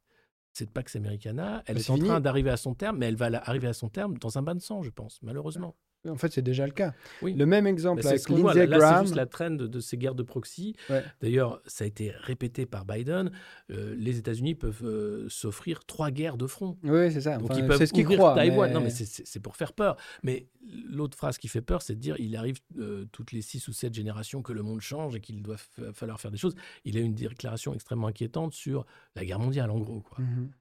Et, et ça, on voit que c'est quelque chose de l'ordre de la potentialité parce que systématiquement, les crises financières ont amené les guerres mondiales. c'est la seule façon de faire le vrai Great Reset, c'est la guerre mondiale. Là, on met tout, euh, toute l'économie devient une économie de guerre. La dette, on, on l'annule, on fait ce qu'on veut, c'est un jeu de bonne taux. Et, et derrière, on repart à zéro en disant on a sauvé quand même la planète des nazis, des machins, des trucs. Et, euh, et ouf, ouf, on l'a eu, on a échappé belle Mhm. euh, au prix de, du- du- du- de bombes nucléaires au Japon, par exemple, pour clore la, la guerre mondiale, la Seconde Guerre mondiale. Euh, c'est ça, en fait. C'est ce, cette, cette entreprise de la mort qu'il faut débrancher euh, parce qu'on est au XXIe siècle et qu'on mérite mieux, peut-être, en tant qu'espèce. Ouais, tout à fait. Même exemple pour la guerre en Ukraine avec Lindsey Graham, euh, le sénateur américain qui disait ouais. euh, non mais il faut y aller, euh, c'est très bon marché pour nous parce qu'on perd Oui. zéro vie. C'est les Ukrainiens. Oui, Sous-entendu. appelle la- la guerre de proxy, c'est-à-dire c'est- que vous faites la guerre et vous payez quelqu'un pour Ouais. le faire pour vous. Voilà. Mais ma question c'est que le jour où ces pays-là ils rentrent en guerre, est-ce que les populations accepteront de perdre des leurs entre guillemets? Parce qu'il semblerait pas être trop dérangés par, par exemple, le massacre de centaines de milliers d'Ukrainiens, militaires ou pas, mais il y a eu beaucoup moins de civils morts en Ukraine euh, en- depuis, je sais pas, 600 jours que dans les 20 derniers Mhm. jours. Et voilà. Euh, mais est-ce que tu crois que si la France, par exemple, devait partir en guerre pour peu qu'une troisième euh, guerre mondiale, et puis qu'il y ait des vraies pertes, les gens ils vont continuer d'accepter ça s'ils perdent des leurs? Ça, ça, ça semble être, tu sais, le truc. Non, non, mais ouais, c'est- ouais, une très bonne Moi, je crois pas. parce que Moi, je crois pas, Les- justement. Les, aboyeurs de plateau sont les premiers à vouloir envoyer des, des- des- des- jeunes au front et les faire buter. Ça a toujours été. Euh, il faut lire euh, La peur de Gabriel Chevalier qui explique ça très bien en montrant d'ailleurs les inepties du front, euh, le, le commandement totalement perdu et puis le retour euh, euh, en arrière euh, des, des gens du front qui, ont affaire à des gens qui disent Ah, t'es une mauviette, pourquoi t'es rentré, retourne-y, c'est pas machin. Parce qu'il y a de la propagande.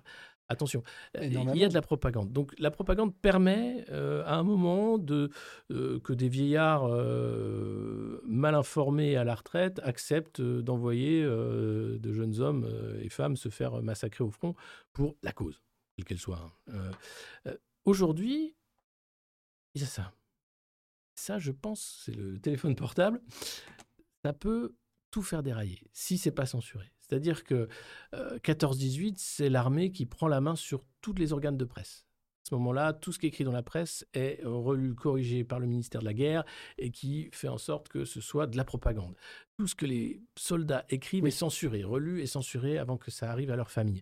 Ça, si vous arrivez à envoyer une vidéo des tranchées de 14-18, si, si ça, ça avait existé, je pense que oui, très vite, euh, les parents disaient, mais rentre, c'est pas la peine.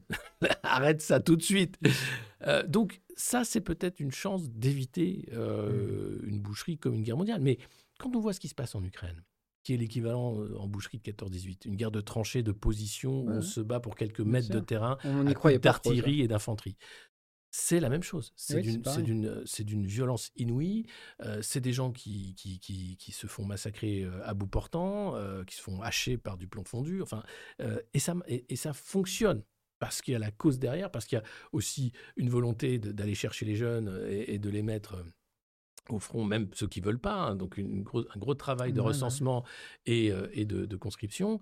et, donc c'est de la chair à canon, ça existe encore. Et, et, via la propagande, vous aurez certains jeunes qui seront très fiers de se battre pour leur pays. Ce qu'ils savent pas, c'est qu'ils se battent pas pour leur pays se battent pour quelques oligarques qui vont gagner de l'argent. Euh, c'est euh, la, Ça a toujours été le cas. Hein. Oui, c'est la phrase de Gabriel Chevalier à la fin de La Peur qui dit Mais qu'est-ce que ça vaut un soldat sur la bourse de, de New York, de mmh. Londres euh, ou de Tokyo? C'est quelques, quelques francs et pas plus dans la, le portefeuille d'investissement d'un banquier. Voilà, c'est mmh ça, c'est ça la guerre. La guerre, c'est un business. et donc, et, et, et in fine, vous serez mort euh, alors quand on dit ça, bah oui, mais alors on n'aurait pas gagné contre les nazis avec euh, cette stratégie-là? Enfin voilà, quand même, euh, les nazis ont été très bien traités après-guerre. Il y a eu l'opération Paperclip qui a permis de les exfiltrer. Ils ont, même travaillé à l'OTAN. Ils ont travaillé à l'OTAN, à l'Union européenne, au sein des programmes spatiaux américains. il y a eu le scandale parce qu'il y avait ce gars-là qui a fait un discours au Canada. il était, 2000 nazis ukrainiens, voilà, ah, c'est un héros de la libération. Donc, attention, euh, Hitler a perdu la guerre. Euh, les nazis n'ont pas tous été tués, emprisonnés et jugés, loin de là. Et c'est surtout pas en Allemagne, où les hauts fonctionnaires sont restés et ont continué de travailler pour l'État. Euh, et certains ont fait une très belle carrière à l'Est aussi, avec la main de l'Est. Donc il y, a vraiment voilà, une complexité qui est rendue invisible, comme si le bien et le mal étaient un combat réel et que le bien gagnait toujours à la fin. C'est pas vrai. Ça. Malheureusement, c'est pas vrai. Puis l'insolence de la supériorité aussi, parce qu'on a tellement asservi ces pays-là que leur rapport à la mort et puis peut-être même la colère et la haine qu'on a fait en grande partie grandir chez eux, et eh ben si on était face à face, nous, petits euh, bourgeois entre guillemets de ah pays euh, favorisés, dans les tranchées, et eh ben en fait, au niveau du ratio de celui qui gagne, je suis vachement moins sûr. Mais nous, on pense que la technologie nous permettrait d'être euh, bien supérieurs. Donc là aussi, c'est d'ailleurs une question. C'est un peu euh, dingue ce qu'on est en train de faire parce qu'on est en train de mettre en danger, évidemment, ces gens qu'on a servis et qu'on fait souffrir euh, de manière surdimensionnée. C'est hallucinant. Mmh. Mais en plus, on ne se rend pas compte qu'on va dans le mur nous-mêmes et qu'on va récolter un jour les fruits. On aura ça, c'est-à-dire des générations, euh, oui, des générations de combattants euh, fanatiques, euh, clairement. Oui, oui, c'est Idriss qui disait que pour chaque. Grandit dans la, dans la violence et dans la colère. C'est ça. Quand tu tues les membres de la famille, bah, tu crées 5, 6, 7 nouveaux combattants. Bien sûr, bien sûr. et sans compter que oui, l'injustice se perpétue, se transmet. voilà, c'est une, une création d'une guerre éternelle, en fait. Euh, voilà où on en est. Donc, euh, euh, c'est très grave. Et malheureusement, il n'y a pas de. Il n'y a pas de temps l'autre joue qui tienne, hein. c'est œil pour œil, dent pour dent. Mmh donc je ne connais pas de gens qui, qui, choisissent une stratégie pacifiste aujourd'hui. Oui, c'est ça, surtout s'ils ont 75 ans de, de souffrance derrière eux, d'humiliation, de, colonisation, etc., comme c'est le cas euh, à, Gaza euh, notamment. Euh, c'est incroyable, nous avons plus de 500 personnes en live. Enfin, pour toi, c'est pas incroyable. mais, ici, c'est incroyable. Donc, comme il y a des nouveaux, j'en profite pour dire abonnez-vous, n'est-ce pas? Commentez, likez. Et puis, allez voir sur le site internet si vous pouvez nous aider d'une quelconque manière, puisque on monétise pas.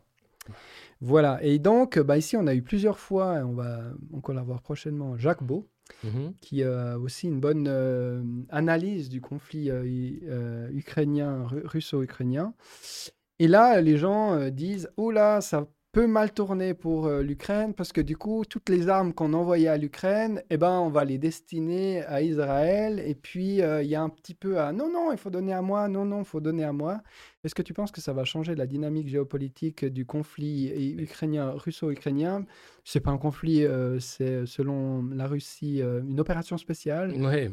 alors, c'est dans les deux cas d'ailleurs, c'est assez, il faut le noter, hein, que ce soit Israël ou, ou l'Ukraine, ce sont des guerres qui sont liées au non-respect des traités. Euh, les accords de Minsk d'un côté et, les différentes résolutions de l'ONU de l'autre. Donc ce sont des guerres à la fois de, non-respect des traités, des guerres aussi de décolonisation hein, d'une certaine façon. Euh, L'Ukraine qui souhaite devenir indépendante, se, rattacher à l'Union européenne plutôt que euh, dépendre de, l'Union, enfin de, la Russie anciennement Union soviétique.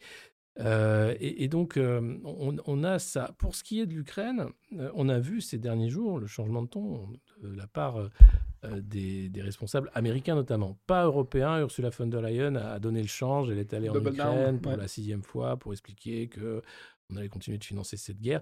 Mais elle ne parlait plus de victoire, elle parlait d'accord de paix. vous commencez à, euh, entre guillemets, commencer à parler de euh, il faut faire une paix euh, ou créer la paix durable pour l'Ukraine, quelque chose de ce genre-là, plus de victoire. On a vu que la, grande offensive de l'été n'a pas fonctionné, malgré hein, les, les différents outils de propagande qui pourtant montraient que ça allait fonctionner.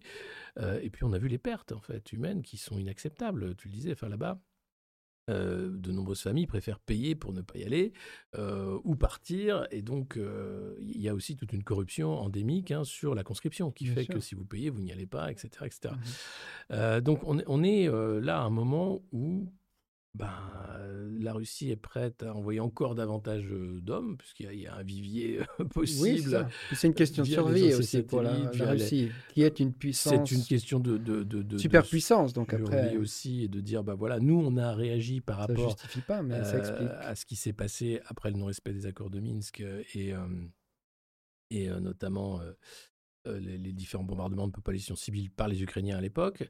Euh, et, donc c'est une guerre qui s'enlise complètement, euh, avec un Zelensky qui est de plus en plus seul, hein, y compris certains de ses anciens conseillers qui parlent maintenant de, quelqu'un dans le déni, qui ne veut pas voir que bon, c'est fini ou ça va être très difficile de, faire quoi que ce soit, euh, et des partenaires euh, occidentaux qui commencent à se demander où va l'argent, euh, qu'est-ce qu'on va faire de tout ça, et est-ce qu'il ne faudrait pas mieux un accord de paix et puis de la reconstruction, enfin, faire de l'argent et faire rentrer l'Ukraine très vite du côté européen, et puis on verra plus tard, en gros euh, et Zelensky qui se rend bien compte que, euh, bah oui, le conflit israélien a pris le devant de la scène, y compris à Washington, et que c'est très compliqué pour lui maintenant de défendre euh, la lutte pour les valeurs ou pour la civilisation occidentale, alors qu'elle est, elle est passée au Proche-Orient.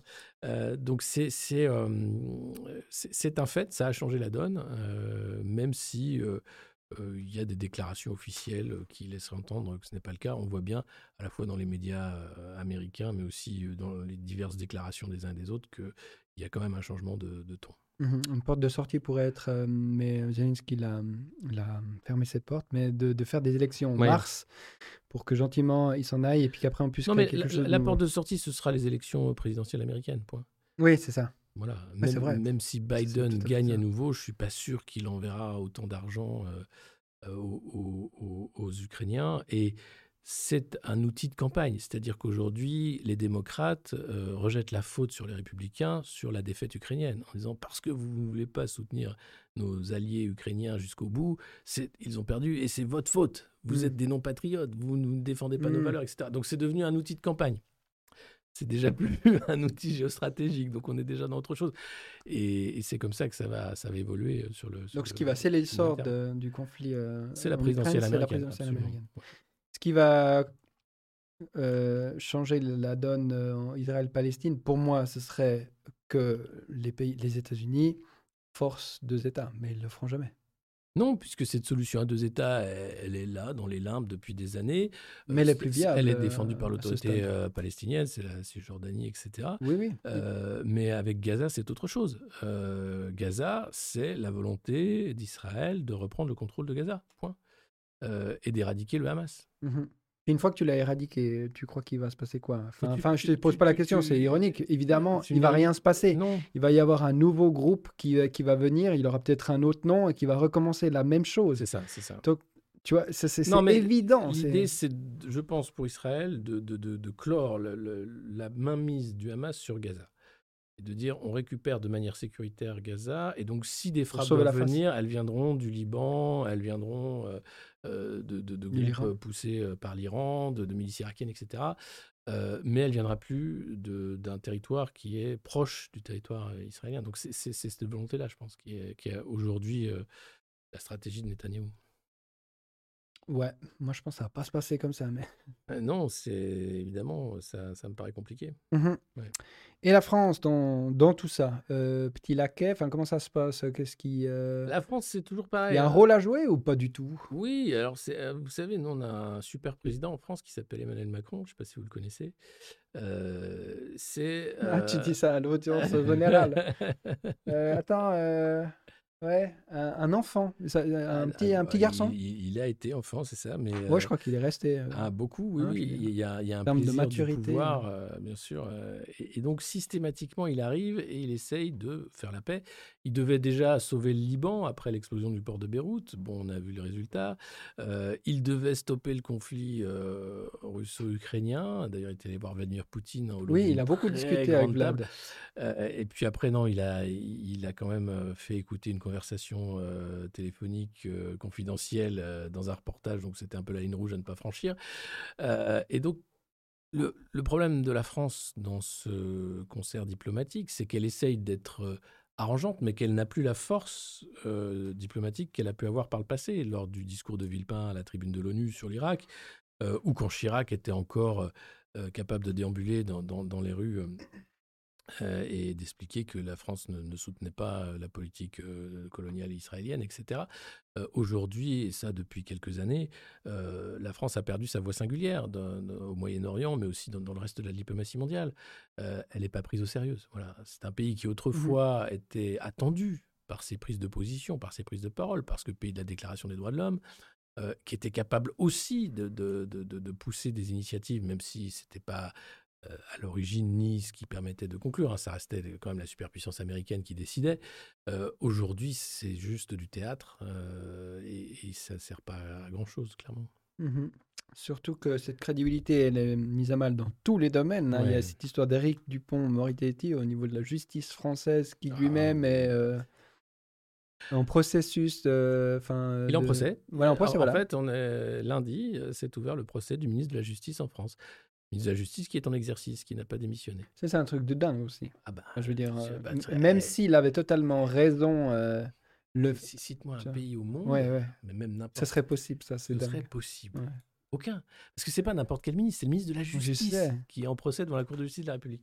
Donc, non, non, on est dans un truc. Et, et pour un procès de règlement de compte entre Dupont-Moretti, qui était ancien avocat, avec des juges du parquet national financier. Hmm. Donc, c'est vraiment un truc de dingue. C'est-à-dire, c'est un petit pays, la France. C'est vraiment devenu un tout petit pays. Euh, il y a eu l'affaire Benalla. Enfin, euh, si vous regardez depuis la, la mandature Macron, c'est euh, Tintin, euh, Tintin en France. Quoi. C'est, il, se, il se passe tous les jours des affaires d'État, quasiment.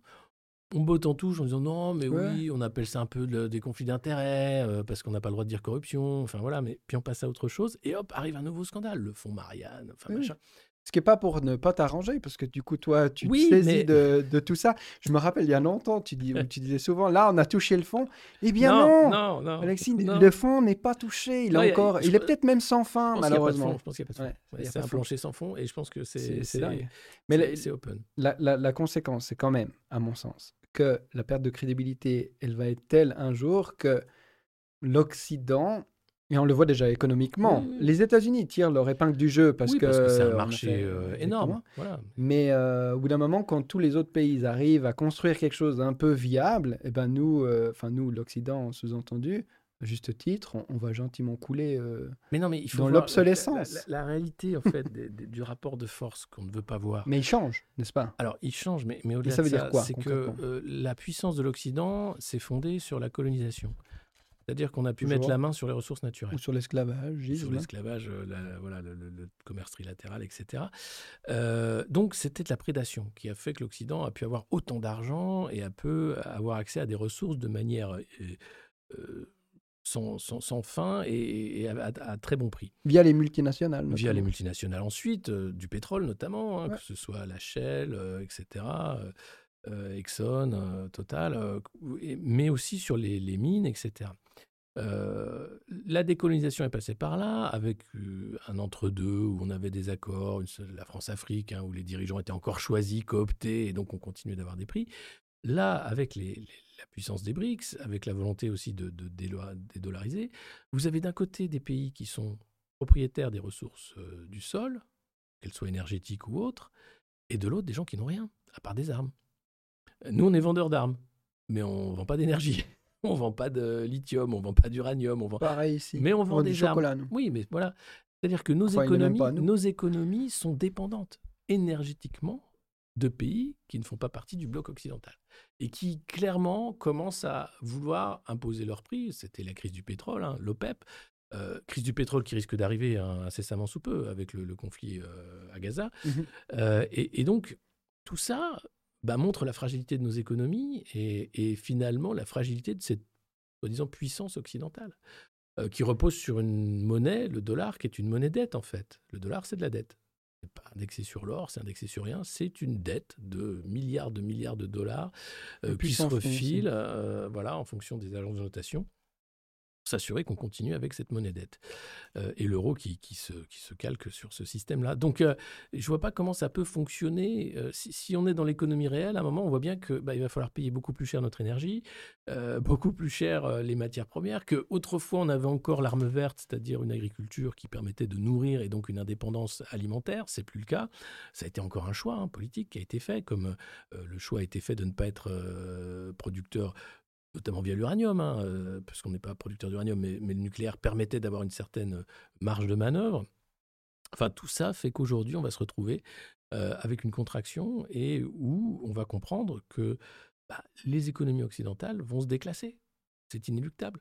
Et non seulement elles vont se déclasser parce qu'il y a ce mouvement-là, mais aussi parce que pour les multinationales, les classes moyennes chinoises, indiennes, brésiliennes, euh, africaines qui vont arriver vont être extrêmement consommatrices. Et donc c'est là qu'il y aura des poches de croissance. C'est quand euh, une famille africaine euh, va pouvoir s'acheter une voiture neuve. Pas une voiture au second marché qui va arriver. C'est quand les Chinois voyagent, ça, ça fait quelques années qu'on a vu ce pouvoir d'achat de la classe moyenne chinoise. Et c'est ça qui intéresse les multinationales. Et donc la classe moyenne européenne, qui est déjà euh, bah, nourrie euh, et, qui a tout ce qu'il faut en équipement, euh, bah, sert à rien. Elle coûte cher même, puisqu'il y a le chômage de masse qui fait que maintenant, en plus, il faut trouver des aides pour éviter que ça sombre dans un chaos. euh. Donc c'est un équilibre là qui va vraiment... euh, euh, je vois pas comment ça peut tenir sur le long terme. Alors là, on peut, on peut se leurrer encore hein, pour une cinquantaine d'années, mais... Et, et encore, je suis même pas sûr que ça tienne 50 ans. Puis on est condamné à observer ça de loin hein, parce que vous prenez cher en France. hein, parce que Non. non, mais je dis cher quand vous essayez de pas regarder et d'agir. Par Ouais. exemple, quand les gens ils sortent dans la rue pour faire, euh, ne serait-ce que euh, déclarer son soutien à un peuple qu'on massacre. Oui, bon, oui, a priori, ça, ça a l'air, euh, voilà. C'est déjà compliqué, Mm. LBD et, et autres coups de matraque. Euh, du coup, au bout d'un moment, euh, tu, tu, tu- voilà. Bon, toi, tu as une position où tu peux mettre en lumière Ouais. cette- ces absurdités. Donc, tu as un rôle. Mais euh, pour les autres, c'est quoi? C'est euh, on ferait mieux d'oublier euh, ce qui se passe puis attendre de voir. euh, Il y a, y une grande démission, c'est-à-dire que il y a l'abstention, qui est déjà la démission du, du droit de vote, le fait de ne pas Ouais. voter parce que l'offre politique ne correspond pas, et puis parce que de toute façon, qu'on vote euh, machin, tartampion, bidule, fantomas ou l'autre, on aura la même politique, c'est un parti unique. Et donc, euh, donc l'impression du euh. parti unique hmm. qui est, qui est réel et qui fait l'abstention. Euh, et puis ensuite, il y a le refus de s'informer. C'est-à-dire que euh, les gens qui s'informent sont courageux. Arrive un moment où les informations sont tellement anxiogènes, où finalement on se dit, mais et comme tu disais tout à l'heure, mais qu'est-ce qu'on peut faire? On n'a pas de prise dessus. Ça, c'est déprimant. Mais oui, pourquoi je me fais autant de de- mal à regarder ces violences, ces, ces- ces horreurs et dire je ne peux rien faire? À part me dire mais, mais enfin mais qu'est-ce que mais euh, on va donner à la Croix-Rouge, on va aider, enfin voilà, Mhm. mais, mais, mais ça ne suffit pas. Euh, donc des gens qui démissionnent du vote et démissionnent de l'information, qui vont se recentrer sur la famille, sur le cercle premier, sur euh, la maison, enfin qui vont devenir des euh, des gens qui se ferment en fait au monde extérieur en pensant qu'ils vont être protégés d'une certaine façon en ne participant pas euh, au chaos euh, international. Mais ils ne seront pas protégés, c'est un leurre aussi. Mais ça permet de temporiser, de dire au moins euh, je perds pas du temps à me, à me faire un ulcère pour des trucs où j'ai aucune prise de toute façon. Donc euh, je vote pas, je m'informe pas, et puis on verra ça. bien où ça va. De toute façon, on, on sait. hein. à peu près. Ouais, ouais. Entre le, le cataclysme et l'effondrement, bon, ben euh, Voilà, voilà. on vise au milieu. Voilà. Mais dès, dès qu'il y a aussi une alternative qui pourrait émaner des politiques, alors chez vous, ce sera peut-être Mélenchon, effectivement. Euh, en Angleterre, c'était Jeremy Corbyn. Ouais. Sanders, même si, alors vraiment, je suis revenu sur ma Mm. position sur Bernie Sanders, qui arrive même pas à, à- à condamner, euh, à Mm. condamner on peut tous condamner, ça sert à rien, mais qui n'arrive même pas à critiquer euh, l'action israélienne. Euh, voilà. Mais on voit que dès que poindrait au loin un peut-être potentiel d'une force qui pourrait mettre un grain de sable dans le grand rouage, ben on voit que la, priorité, c'est tout de suite. Et on a vu, on voit la, la, virulence des attaques euh, de Mélenchon quand euh, il y a juste un mot qui veut pas dire, juste un mmh. mot. Mmh. Non, non, mais c'est clairement une volonté de détruire euh, des, des, des alternatives et d'empêcher le débat. C'est-à-dire qu'un un politique, la chance qu'il a, c'est que justement, il a, euh, il a pour mission de porter la parole, de représenter. Et donc de porter des paroles parfois outrancières. C'est volontaire, puisque c'est lui qui va animer le débat. En France, vous avez des gens qui voudraient maintenant empêcher cette parole libre des politiques, et donc criminaliser même la parole politique, en disant il faut dissoudre la France insoumise. Enfin, on a entendu des, des âneries, mais, mais hein. impressionnantes. Donc, euh, donc, comme la censure est devenue une habitude avec le Covid, en disant non mais c'est des conspirationnistes, c'est des machins, eh bien, eh bien pourquoi pas pousser encore le curseur, vu que les gens sont visiblement ils acceptent, ils sont OK. Euh, eh ben, allons, allons jusqu'au bout. Censurons les partis politiques, censurons la parole politique, faisons en sorte qu'il n'y ait plus de débat, puisque le débat, finalement, c'est quoi? Par une perte de temps. C'est d'ailleurs euh, en France le 49.3, hein, on voit bien que le débat parlementaire, c'est une perte de temps pour le gouvernement qui veut simplement gouverner par décret. Bah, c'est alors, arrêtons d'appeler ça la démocratie. Très bien. Mais alors, on appelle ah, ça simplement, un, régime autoritaire comme un autre, ou une dictature. Mais allez en dictature, comme disait Emmanuel Macron un, régime ou un clan où une personne seule décide pour tout le monde. Bon, bah, allons-y, allons-y gaiement. Mais alors, euh, euh, informez les gens, dites-leur qu'on a changé de régime. Hein, faites pas semblant. Parce que là, c'est c'est visible, c'est encore une fois grossier, c'est encore une fois euh, bah, fou, en fait, qu'on en arrive à ce degré zéro du débat démocratique, comme la, volonté d'interdire des manifestations pro-Palestine. Mmh enfin, c'est pas normal. Le droit de manifester, il est là. Et défendre la Palestine, c'est un droit aussi. Et, là, on a directement un ministre de l'Intérieur qui est en dessous de tout, qui décide de rajouter de l'huile sur le feu en disant non, non, on va systématiquement interdire, comme ça, ça va bien péter parce que les gens vont quand même vouloir manifester et là, on pourra balancer du lacrymo, etc. C'est volontaire. Oui, c'est sciemment, j'ai envie de dire. Parce que du chaos, bien sûr. Il faut pas non plus. Enfin, ces gens savent ça. C'est pas très intelligent de de comprendre ça. Donc, c'est pas dire qu'ils sont, qu'ils sont intelligents de, le dire pouvoir sans contre-pouvoir permet ça en fait. Et donc, euh, non, c'est extrêmement grave. Et donc, mais vous avez un contre-pouvoir de la rue quand même. Euh, mais apparemment, il fait pas peur et il donne du travail euh, aux policiers. C'est tout. Voilà, c'est sur la réforme des retraites, on a bien vu le, l'essoufflement syndical, et c'est pas parce qu'on est 3 millions dans la rue que la réforme saute. Non, ça ne sert plus à rien en fait. Donc il y, y, a déjà le, voilà, c'est cette ça, ça sert plus à rien. Mais bien sûr, mais la désillusion est là. C'est-à-dire que et, et, des partis comme la, France insoumise qui vont porter cette parole insoumise d'une certaine façon en disant non, on ne peut pas accepter ça, vont être décrédibilisés comme étant anti-républicains, comme étant dangereux, comme étant des, des partis qui provoque le chaos, alors que c'est tout l'inverse. Il dénonce le chaos qui est organisé par ceux qui sont au pouvoir. Donc on peut ne pas aimer Mélenchon et ce qu'il dit, et je le comprends, mais moi, si je le défends c'est parce qu'il y a, au fond, du fond, un horizon de censure politique. Et ça, c'est inacceptable. Je suis pas d'accord avec tout, hein. mais franchement, c'est pas acceptable que certains soient capables de dire, et des politiques élus capables de penser qu'on doit dissoudre un parti politique. Mmh c'est ça qui est dingue. C'est ça qui est dingue. et à un moment donné, il y a eu un espèce d'accord tacite entre la gauche et la droite radicale sur l'Ukraine. Mmh. Mais cet accord tacite a volé en éclats directement sur le conflit israélo-palestinien, à mon avis par pur racisme, parce que c'est-à-dire que c'est l'arabe quand même, hein, le palestinien. Du coup, bah, la logique change. Non, alors c'est encore Comment plus tu vois, insidieux que ça. C'est-à-dire que si vous écoutez les discours d'Éric Zemmour ou de Jordan Bardella, ils sont, eux, dans une guerre de civilisation. C'est-à-dire que c'est la civilisation judéo-chrétienne qui se bat contre un hydre mmh islamiste dangereux qui voudrait la détruire.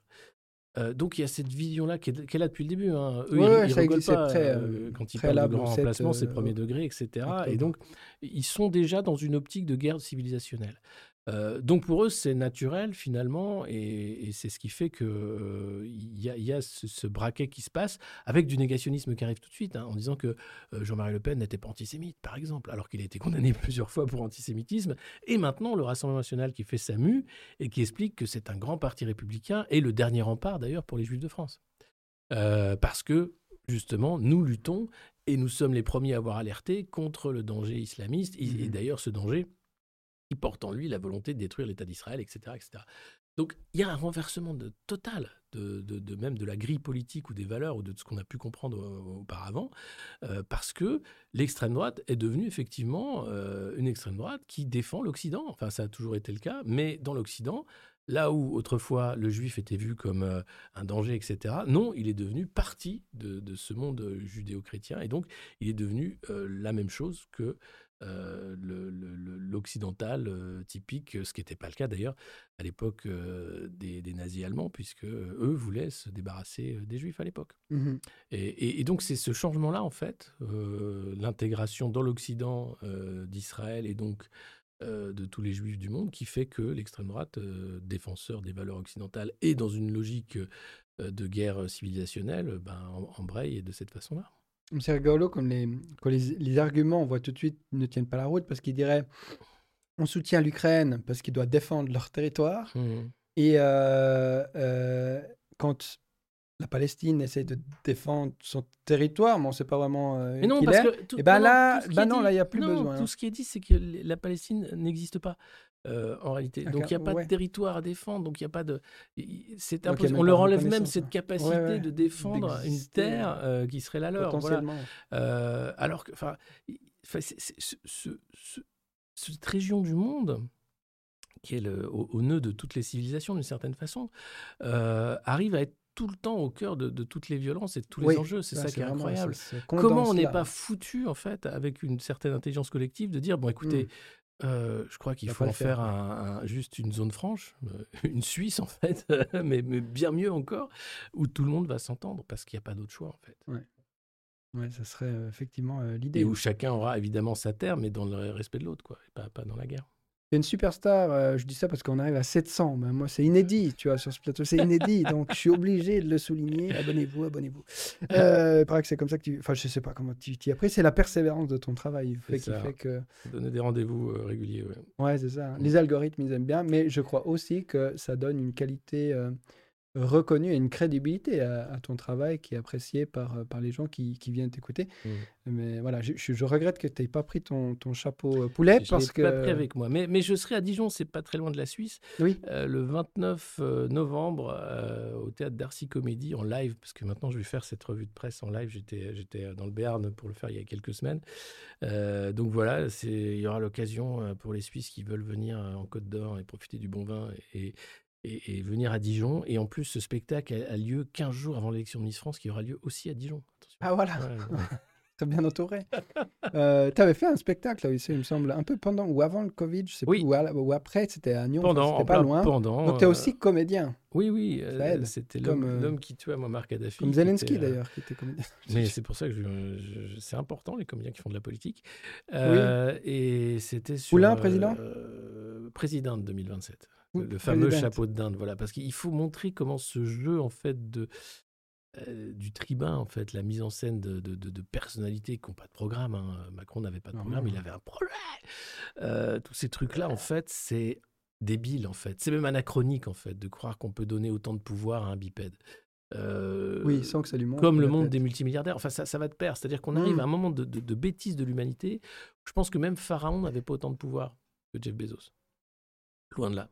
Ni autant d'argent, ni autant de pouvoir en réalité, puisqu'il y avait tout un système de, prêtres, de, de, de machin, de trucs.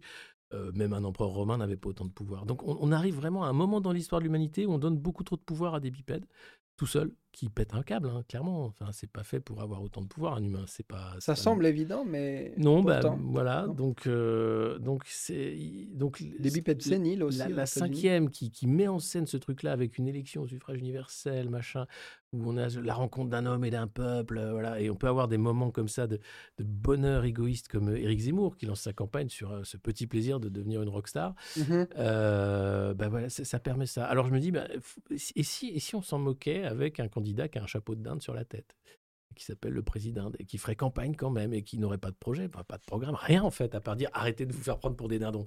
Et, et pourquoi pas Et ben voilà, ben, on, verra, pas. on verra jusqu'où ça va. Ben, un des trucs qui nous resterait, j'aurais envie de dire, c'est l'humour.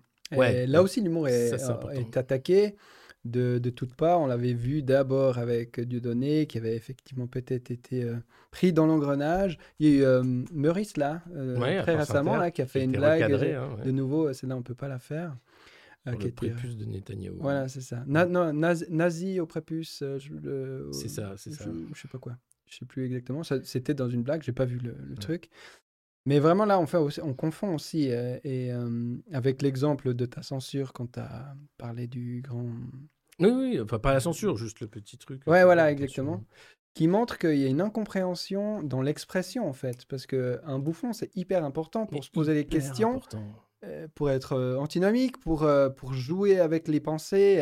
C'est la sans pour autant que ça veuille de- dire qu'on exprime une position. Non. Et rien que ça, qu'on a, qu'on comprenne pas cette nuance-là, bah c'est vraiment déjà une ligne rouge euh, monumentale, quoi. Il y a euh, une peur panique de l'humour, en fait.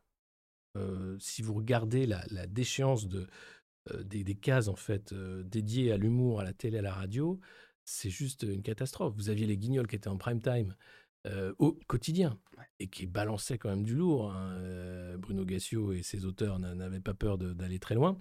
Euh, vous aviez euh, bien sûr le tribunal des flagrants délires. Vous avez eu plein, plein de cases à la radio qui allaient très loin aussi. Euh, Pierre-Emmanuel Barré qui était sur France Inter à une certaine époque. Ont tous eu des soucis, hein. Mais tous, tous, tous. Et, et puis arrive Charline Van Enecker et, et sa bande à France Inter qui font de l'humour très, très poli, hein, vraiment pas irrévérencieux. Enfin, ça, va- ça va, ça va bousculer, mais, mais pas plus, quoi. On en est quand même sur un public France Inter. Et même ça, alors que c'était quotidien, devient hebdomadaire le dimanche soir. Euh, et là, ça pose problème parce que Guillaume Meurice, qui est payé pour euh, faire des sketchs et des chroniques, euh, en fait une et on dit ah non, ça t'as pas le droit, c'est pas nos valeurs, etc. Mais c'est de l'humour. Mais il va dire oui, mais alors, alors on n'est plus Charlie, alors c'est quoi a- Charlie, etc. Il, il part Et- en justice, du coup. Mais il a raison. et il était d'ailleurs assisté d'un syndicaliste hein, lors de son audition avec la patronne de, de Radio France. Et, et c'est et c'est cette peur de l'humour. Mais quand vous avez des gens aussi grotesques que Raphaël Enthoven, que Bernard-Henri Lévy, qui n'ont pas une once d'humour et qui très sérieusement, toute la journée, pensent détenir la pas vérité.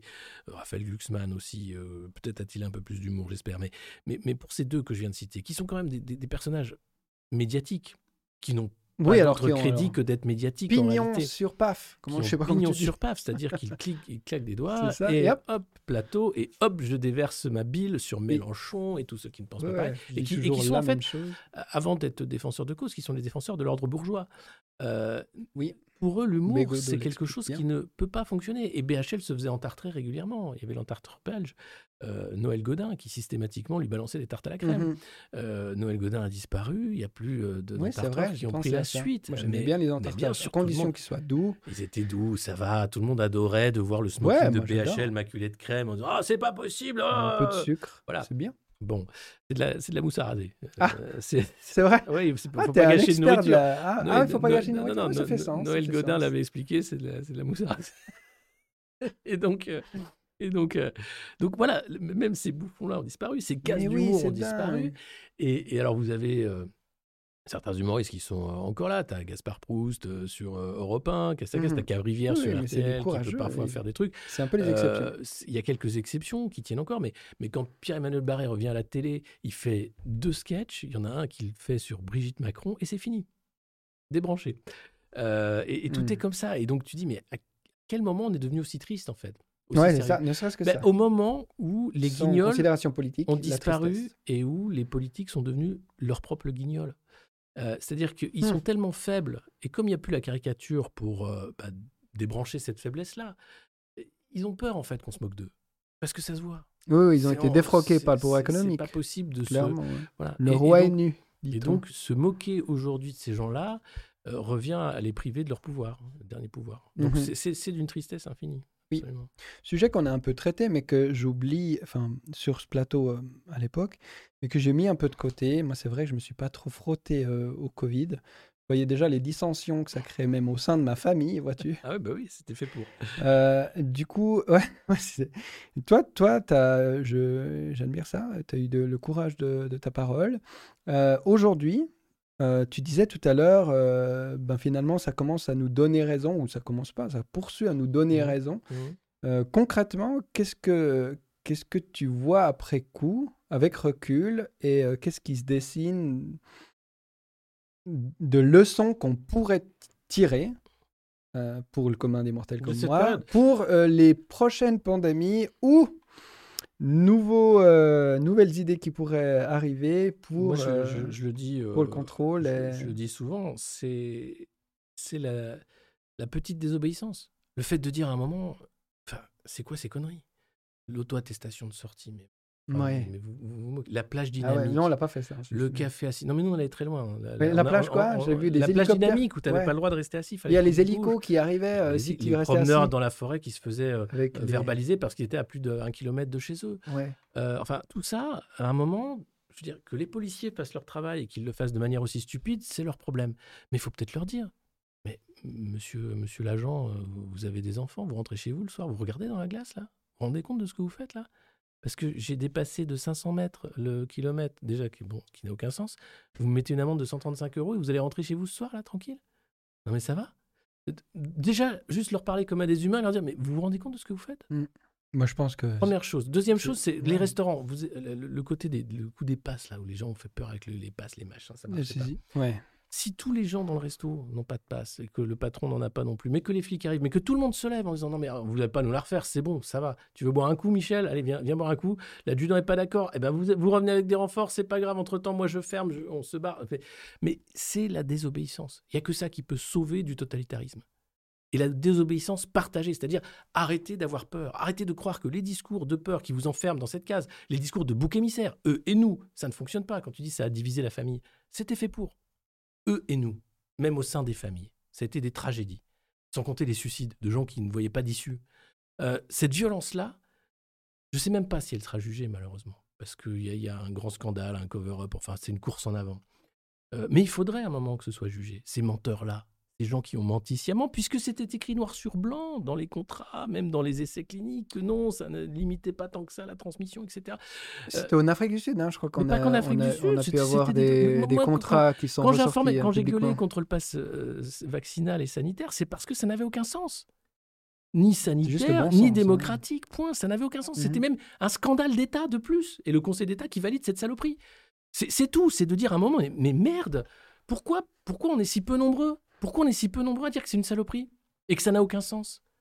Et pourquoi tout le monde finalement, euh, bon, on veut pas d'emmerde, euh, tu comprends Sinon, moi, je perds mon boulot. Mais il y a un doute aussi, le doute. Donc il faut ah, gueuler, il faut être plein à gueuler, comme pour les petits chefs. Si vous avez affaire à un petit chef, bah vous mettez à plusieurs et vous et vous et vous et vous lui dites non Mhm. ta gueule, c'est bon, arrête de me faire chier. non 01 où il parle du petit chef. Mais bien rigolo, sûr, là. bien sûr. Mais c'est ça en fait, c'est cet ordre de la maltraitance qu'il faut faire tomber par la, Mhm. la désobéissance et par l'agglomération des désobéissances et dire simplement je je ne- je reste tout à fait dans le cadre de la loi, mais ta loi de merde là, excuse-moi, je, je la reconnais pas en tant que loi. Voilà, c'est pas de la loi, c'est de la loi d'exception, donc c'est pas de la loi. Oui.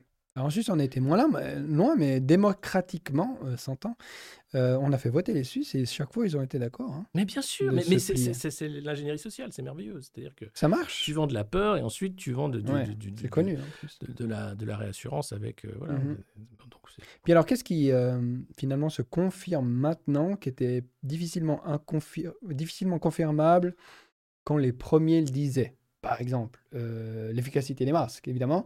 Mais est-ce que maintenant, on cherche quand même, avec du temps, avec moins d'émotions, ce qui a marché, moins marché? Oui, oui, on cherche et on, on trouve. hein. C'est-à-dire qu'on a des rapports, euh, notamment en Grande-Bretagne, sur euh, les- les- les- le taux de mortalité vacciné non vacciné, qui, qui montre voilà, un, un effet marginal, voire négatif de, de- de- de cette campagne, euh, sur le, évidemment l'efficacité, hein, le tous vaccinés, tous protégés, qui était faux. Ouais, ouais. Voilà. Il y a même une Euh, vidéo qui est sympa où d'abord il dit 100%, puis après 99, 98, 90. Ça descend jusqu'à 40, 20, je sais plus. Et, et je crois que les- ce, qui, ce qui est fort, c'est que même les gens qui Avec étaient des- de, de- Des coupes d'articles. euh, qui étaient euh, sincères, qui se faisaient vacciner pe- pensant que c'était quelque chose à faire et qui, qui allait les protéger, au bout de la troisième dose, déjà, ils se posaient des questions. Ouais, ouais, ouais, ça j'entends partout là. Et puis la Ah, non. quatrième, ça a été non mais ma gueule en fait là, bon quoi, c'est bon quoi, ça va. Donc il y, a eu naturellement en fait une fatigue euh, bah, évidente en fait de dire mais tu te fous de ma gueule en fait. Et, et les mecs qui se sont foutus de ta gueule, les Mm. Albert Bourla et les autres continuent hein, globalement de se foutre de ta gueule euh, en disant mais on savait pas, vous savez, et puis en même temps, alors que les mêmes disaient qu'on avait suffisamment de recul. pour dire que tout allait très bien. Mais non, mais du recul, on vient d'interdire euh, le dolirum, euh, je sais plus quoi, là, des, des- médicaments contre le rhume qui font des AVC. Ça fait 20 ans, 15 ans qu'on essaie de les interdire. Et là, ils sont pas interdits, on a juste déconseillé. Au bout de 15 ans. Là, vous avez injecté un truc ARN, peinard, dont certains d'ailleurs, euh, on se rappelle pas, mais je crois que c'est AstraZeneca qui était un des plus meurtriers, ont été retirés très vite. Euh, euh, et, et là, vous nous dites, on avait assez de recul? Il y avait un autre médicament qui a été mis sur le. Il y a- ah bah après, il y a eu le, le, le Paxlovid, je crois, qui était euh, pareil, un, un énorme fiasco. Euh, et, à l'envie, c'est-à-dire qu'ils font leur vaccin, ensuite ils font leur pilule, pilule qui marche pas plus, Ouais. enfin, ou aussi bien, pardon. Et puis, et puis après, ils sont là, non, mais on va faire un truc en spray, puis vous allez voir, enfin, c'est un effondrement moral même, parce que derrière, il n'y avait pas à pousser les gens à prendre cette thérapie euh, en, leur faisant croire qu'ils allaient être protégés. Euh, donc euh, voilà, on, on est face à un effondrement moral, mais ça crée pas un scandale majeur. On est déjà passé à autre chose. Ouais, c'est ça. Ouais. Euh, Il n'y a pas de, Non. vraiment de, de conséquences à proprement parler. Mais Non. comme il n'y en a pas eu. bah euh, si, il y a des gens qui sont morts quand même. Il y a des enfin, gens je veux dire, effets pour- secondaires dont la est finir ma gâchée, phrase enfin. pour les gens qui ont Ah décidé. ouais, euh, oui, oui. Alors pour eux, non, tout va bien. Non, non, pour, pour eux, tout va bien. Euh, comme le statut vaccinal, de- enfin, il y a eu un scandale en Espagne où euh, certains VIP avaient fait des faux passes, etc. Euh, c'est pas qu'en Espagne que ça a eu lieu. Soyons, soyons clairs. Euh, Il n'y a pas non plus de recherche de qui a réellement été vacciné ou pas. Emmanuel Macron qui n'a pas la bonne date, etc. Jean Lassalle, qui est ancien député, qui dit Moi j'ai les preuves qu'il n'a pas été vacciné. Bah, qu'il les sorte, ces preuves, Jean Lassalle, qu'on passe à autre chose. Allez, mhm. s'il en a vraiment, bah, qu'il les sorte. Mais que, que la supercherie sorte pour, pour tous. Enfin, parce que c'est- c'est c'est, c'est encore une fois l'absence de justice qui va rendre les gens fous. Tu penses qu'on a été vacciné ou un peu immunisé contre la connerie Du coup, si ça se renouvelait, je Non, pense qu'il y aurait une défense euh, il y aura une défense un peu plus. un peu plus forte de force, certains. A priori, ou la machine à, mais à moudre euh, globalement, son effet? je pense que la machine à moudre fait son effet. Et euh, malheureusement, hein, parce que c'est, c'est, on a vu comment ça a fonctionné de manière très facile sur un truc qui évidemment n'a- n'avait pas lieu d'être. Le vaccinal, ça n'a pas lieu d'être. Euh, et, et donc, euh, je pense que ça peut recommencer très facilement. Il suffit que le virus soit un peu plus tueur, qu'on fasse encore un peu plus peur et que voilà, ça repartira Mhm. mais pareil. Euh, il y aura peut-être des communautés récalcitrantes, il y aura peut-être voilà, des, des, des, des, des- des régions indépendantes, je ne sais pas, mais c'est, c'est- ce moment totalitaire, on est, on est vraiment dedans. Quoi. Voilà. De- depuis ce moment-là, j'ai vu en fait la haine, euh, comment la haine et la politique du bouc émissaire se mettaient si facilement division, en ouais. place dans un pays aussi calme que la France d'une certaine façon. Bah, sur cette touche très positive. Oui, euh, c'est Et tu as d'autres euh, sujets ou choses peut-être que tu as moins d'espace de, de discuter euh, Bon, maintenant, ton émission, c'est Poulain sans réserve. sans réserve Voilà. sur Sud Radio. Le Donc là, j'imagine que tu as de la 12 heures. place pour amener des, des choses. Mais toi, en tant que journaliste indépendant, on a, on a discuté, mais en tant qu'être humain aussi, est-ce que tu auras un espace ici pour euh, aborder un sujet peut-être euh, que tu as moins l'habitude On a qui, fait euh, le tour. hein. Non, non, je pense que c'était Ouais. très bien. ouais. Donc, euh, garder en tête qu'il faut continuer à rire et tu t'y C'est emploies, important, ouais. hein. ouais, ouais. aussi bien dans tes spectacles que dans tes émissions. On peut faire les deux en même on temps. peut et on doit. Mettre de la légèreté pour euh, pas euh, qu'on se suicide, quoi, en gros. non, mais même pour qu'on continue Pour s'amuser, en Ouais, fait. et hein, pour s'amuser, parce que visuellement, euh, s'amuser, ouais. faut pas Moi, prendre tout ça trop au sérieux. Effectivement, le, le plaisir que j'ai de ce podcast, euh, c'est aussi de, m'amuser, voilà. d'entendre des choses et, et pas de, de se morfondre dans la pitié, Exactement. euh, le désespoir. Donc, euh, s'informer, eh ben, ça donne de la clarté. Puis après, ça permet de faire des choix. Ah, exactement. Voilà. Et rester libre. Surtout, le combat du siècle, ça va être le combat pour l'humain. Qu'est-ce que c'est qu'encore qu'un humain? Parce qu'il faut se poser la question Ouais, aujourd'hui. et pour les libertés. Voilà. Libre de son choix, de son consentement, de ses opinions. Rester libre. C'est ça. Et euh, j'inviterai ici, et je continuerai d'inviter plein de, de voix qui permettront de mettre la nuance et euh, des, des idées autour de, de cette définition à l'avenir. Merci euh, Alexis Poulain d'avoir entendu la dernière fois quand je t'ai dit tu es le bienvenu ici ben quand voilà. tu veux.